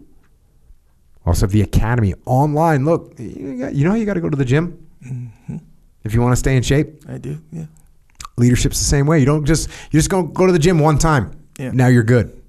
Yeah, not to mention, actually, it might be kind of the same thing, but not to mention where. So I've been in this game for a while, been mm-hmm. around you mm-hmm. for a while, and there's stuff like within the last one month, actually more than one thing, by the way, that hit me in a different way to make me realize it. And it's stuff you've been ki- saying in one way or another for the whole time, years, by the way. And then you'll say it a certain way, or you'll interact with someone a certain way and be like, oh, that's what he meant. Oh, that's how, you know, so you'll come across things that'll be revelations over time. Yeah, uh, extremeownership.com is about life. It's about how to do better in life. in a bunch of different ways. So if you want to, by the way, if you got a question you want to ask me, just go on there. I'll be live on a Zoom call, and you can ask me whatever you want. We'll work through it. And if you want to help service members, active and retired, if you want to do good, you want to provide some medical treatments for for service members. Um, go to america's mighty americasmightywarriors.org. Also check out heroesandhorses.org. I've been making the mistake of calling it .com. It's .org. .org. Mm-hmm. I, te- I was texting with Micah the other day, and he's like, you know, he's kind of like, he's kind of like, yeah, He goes, hey, appreciate the support. It's dot .org. Mm-hmm. So sorry, Micah. Sorry about that. And hey, don't forget you can find Cameron Hanes. He's on Instagram. He's at Cameron Hanes, and he puts up a lot of awesome stuff. Puts up a lot of awesome stuff. He does a lot of stories. Mm. So if you want to check that out, give him a look. As far as Echo and I go, we're both on Twitter. I've been on Twitter. Like I've been, you know, back in the game on Twitter. Kinda got back Seems like it's moving in the right direction a little bit more. Mm. It was kind of getting a little sketchy for a while. Mm. Uh, so I've been hammering on Twitter a little bit. Echo's there. I'm there. We're also on Instagram. We're also on Facebook. Echo's at Echo Charles. I'm at Jocko Willink. But once again, watch out. The algorithm. The free dopamine hits you're getting. The dopamine without suffering. It's bad for you. Watch out for it. Don't let it hit you. And uh, thanks once again, Cam Hanes, for coming on. So many lessons to learn. And we appreciate it. And it's an honor to be working with you now at Origin Hunt. And of course, thanks to military personnel, active duty, and veterans that protect our way of life around the world. We are forever indebted to you. And also thanks to our police, law enforcement, firefighters, paramedics, EMTs, dispatchers, correctional officers, Border Patrol, Secret Service, all the first responders. You make incredible sacrifices to keep us safe here at home, and we are grateful for what you do every day. And uh, to everyone else, dispersed throughout Cam's book are a bunch of short sections, and I didn't cover. I don't think I even covered. Uh, very. Uh, I've covered a couple of them today. Might actually no, I don't think I covered any of them. But they're these short little sections that provide some insight into Cam's mindset that I think will be helpful to anybody that's trying to get their mind right. Here's one of those little sections. It goes like this You make a good shot this season? Nobody cares. Work harder. You miss this season? Nobody cares. Work harder. You got a promotion at work? Nobody cares. Work harder. Your dog died? Nobody cares. Work harder. You won the Super Bowl? Nobody cares. Work harder. Nobody really cares about your goals. Nobody cares about your excuses for not achieving recent success. Yesterday means nothing. Recent failure? Yesterday means nothing. Give all you have today. What you've accomplished in the past means nothing. We don't rest on laurels. It is time to work. And with that, until next time, Zecco and Jocko out.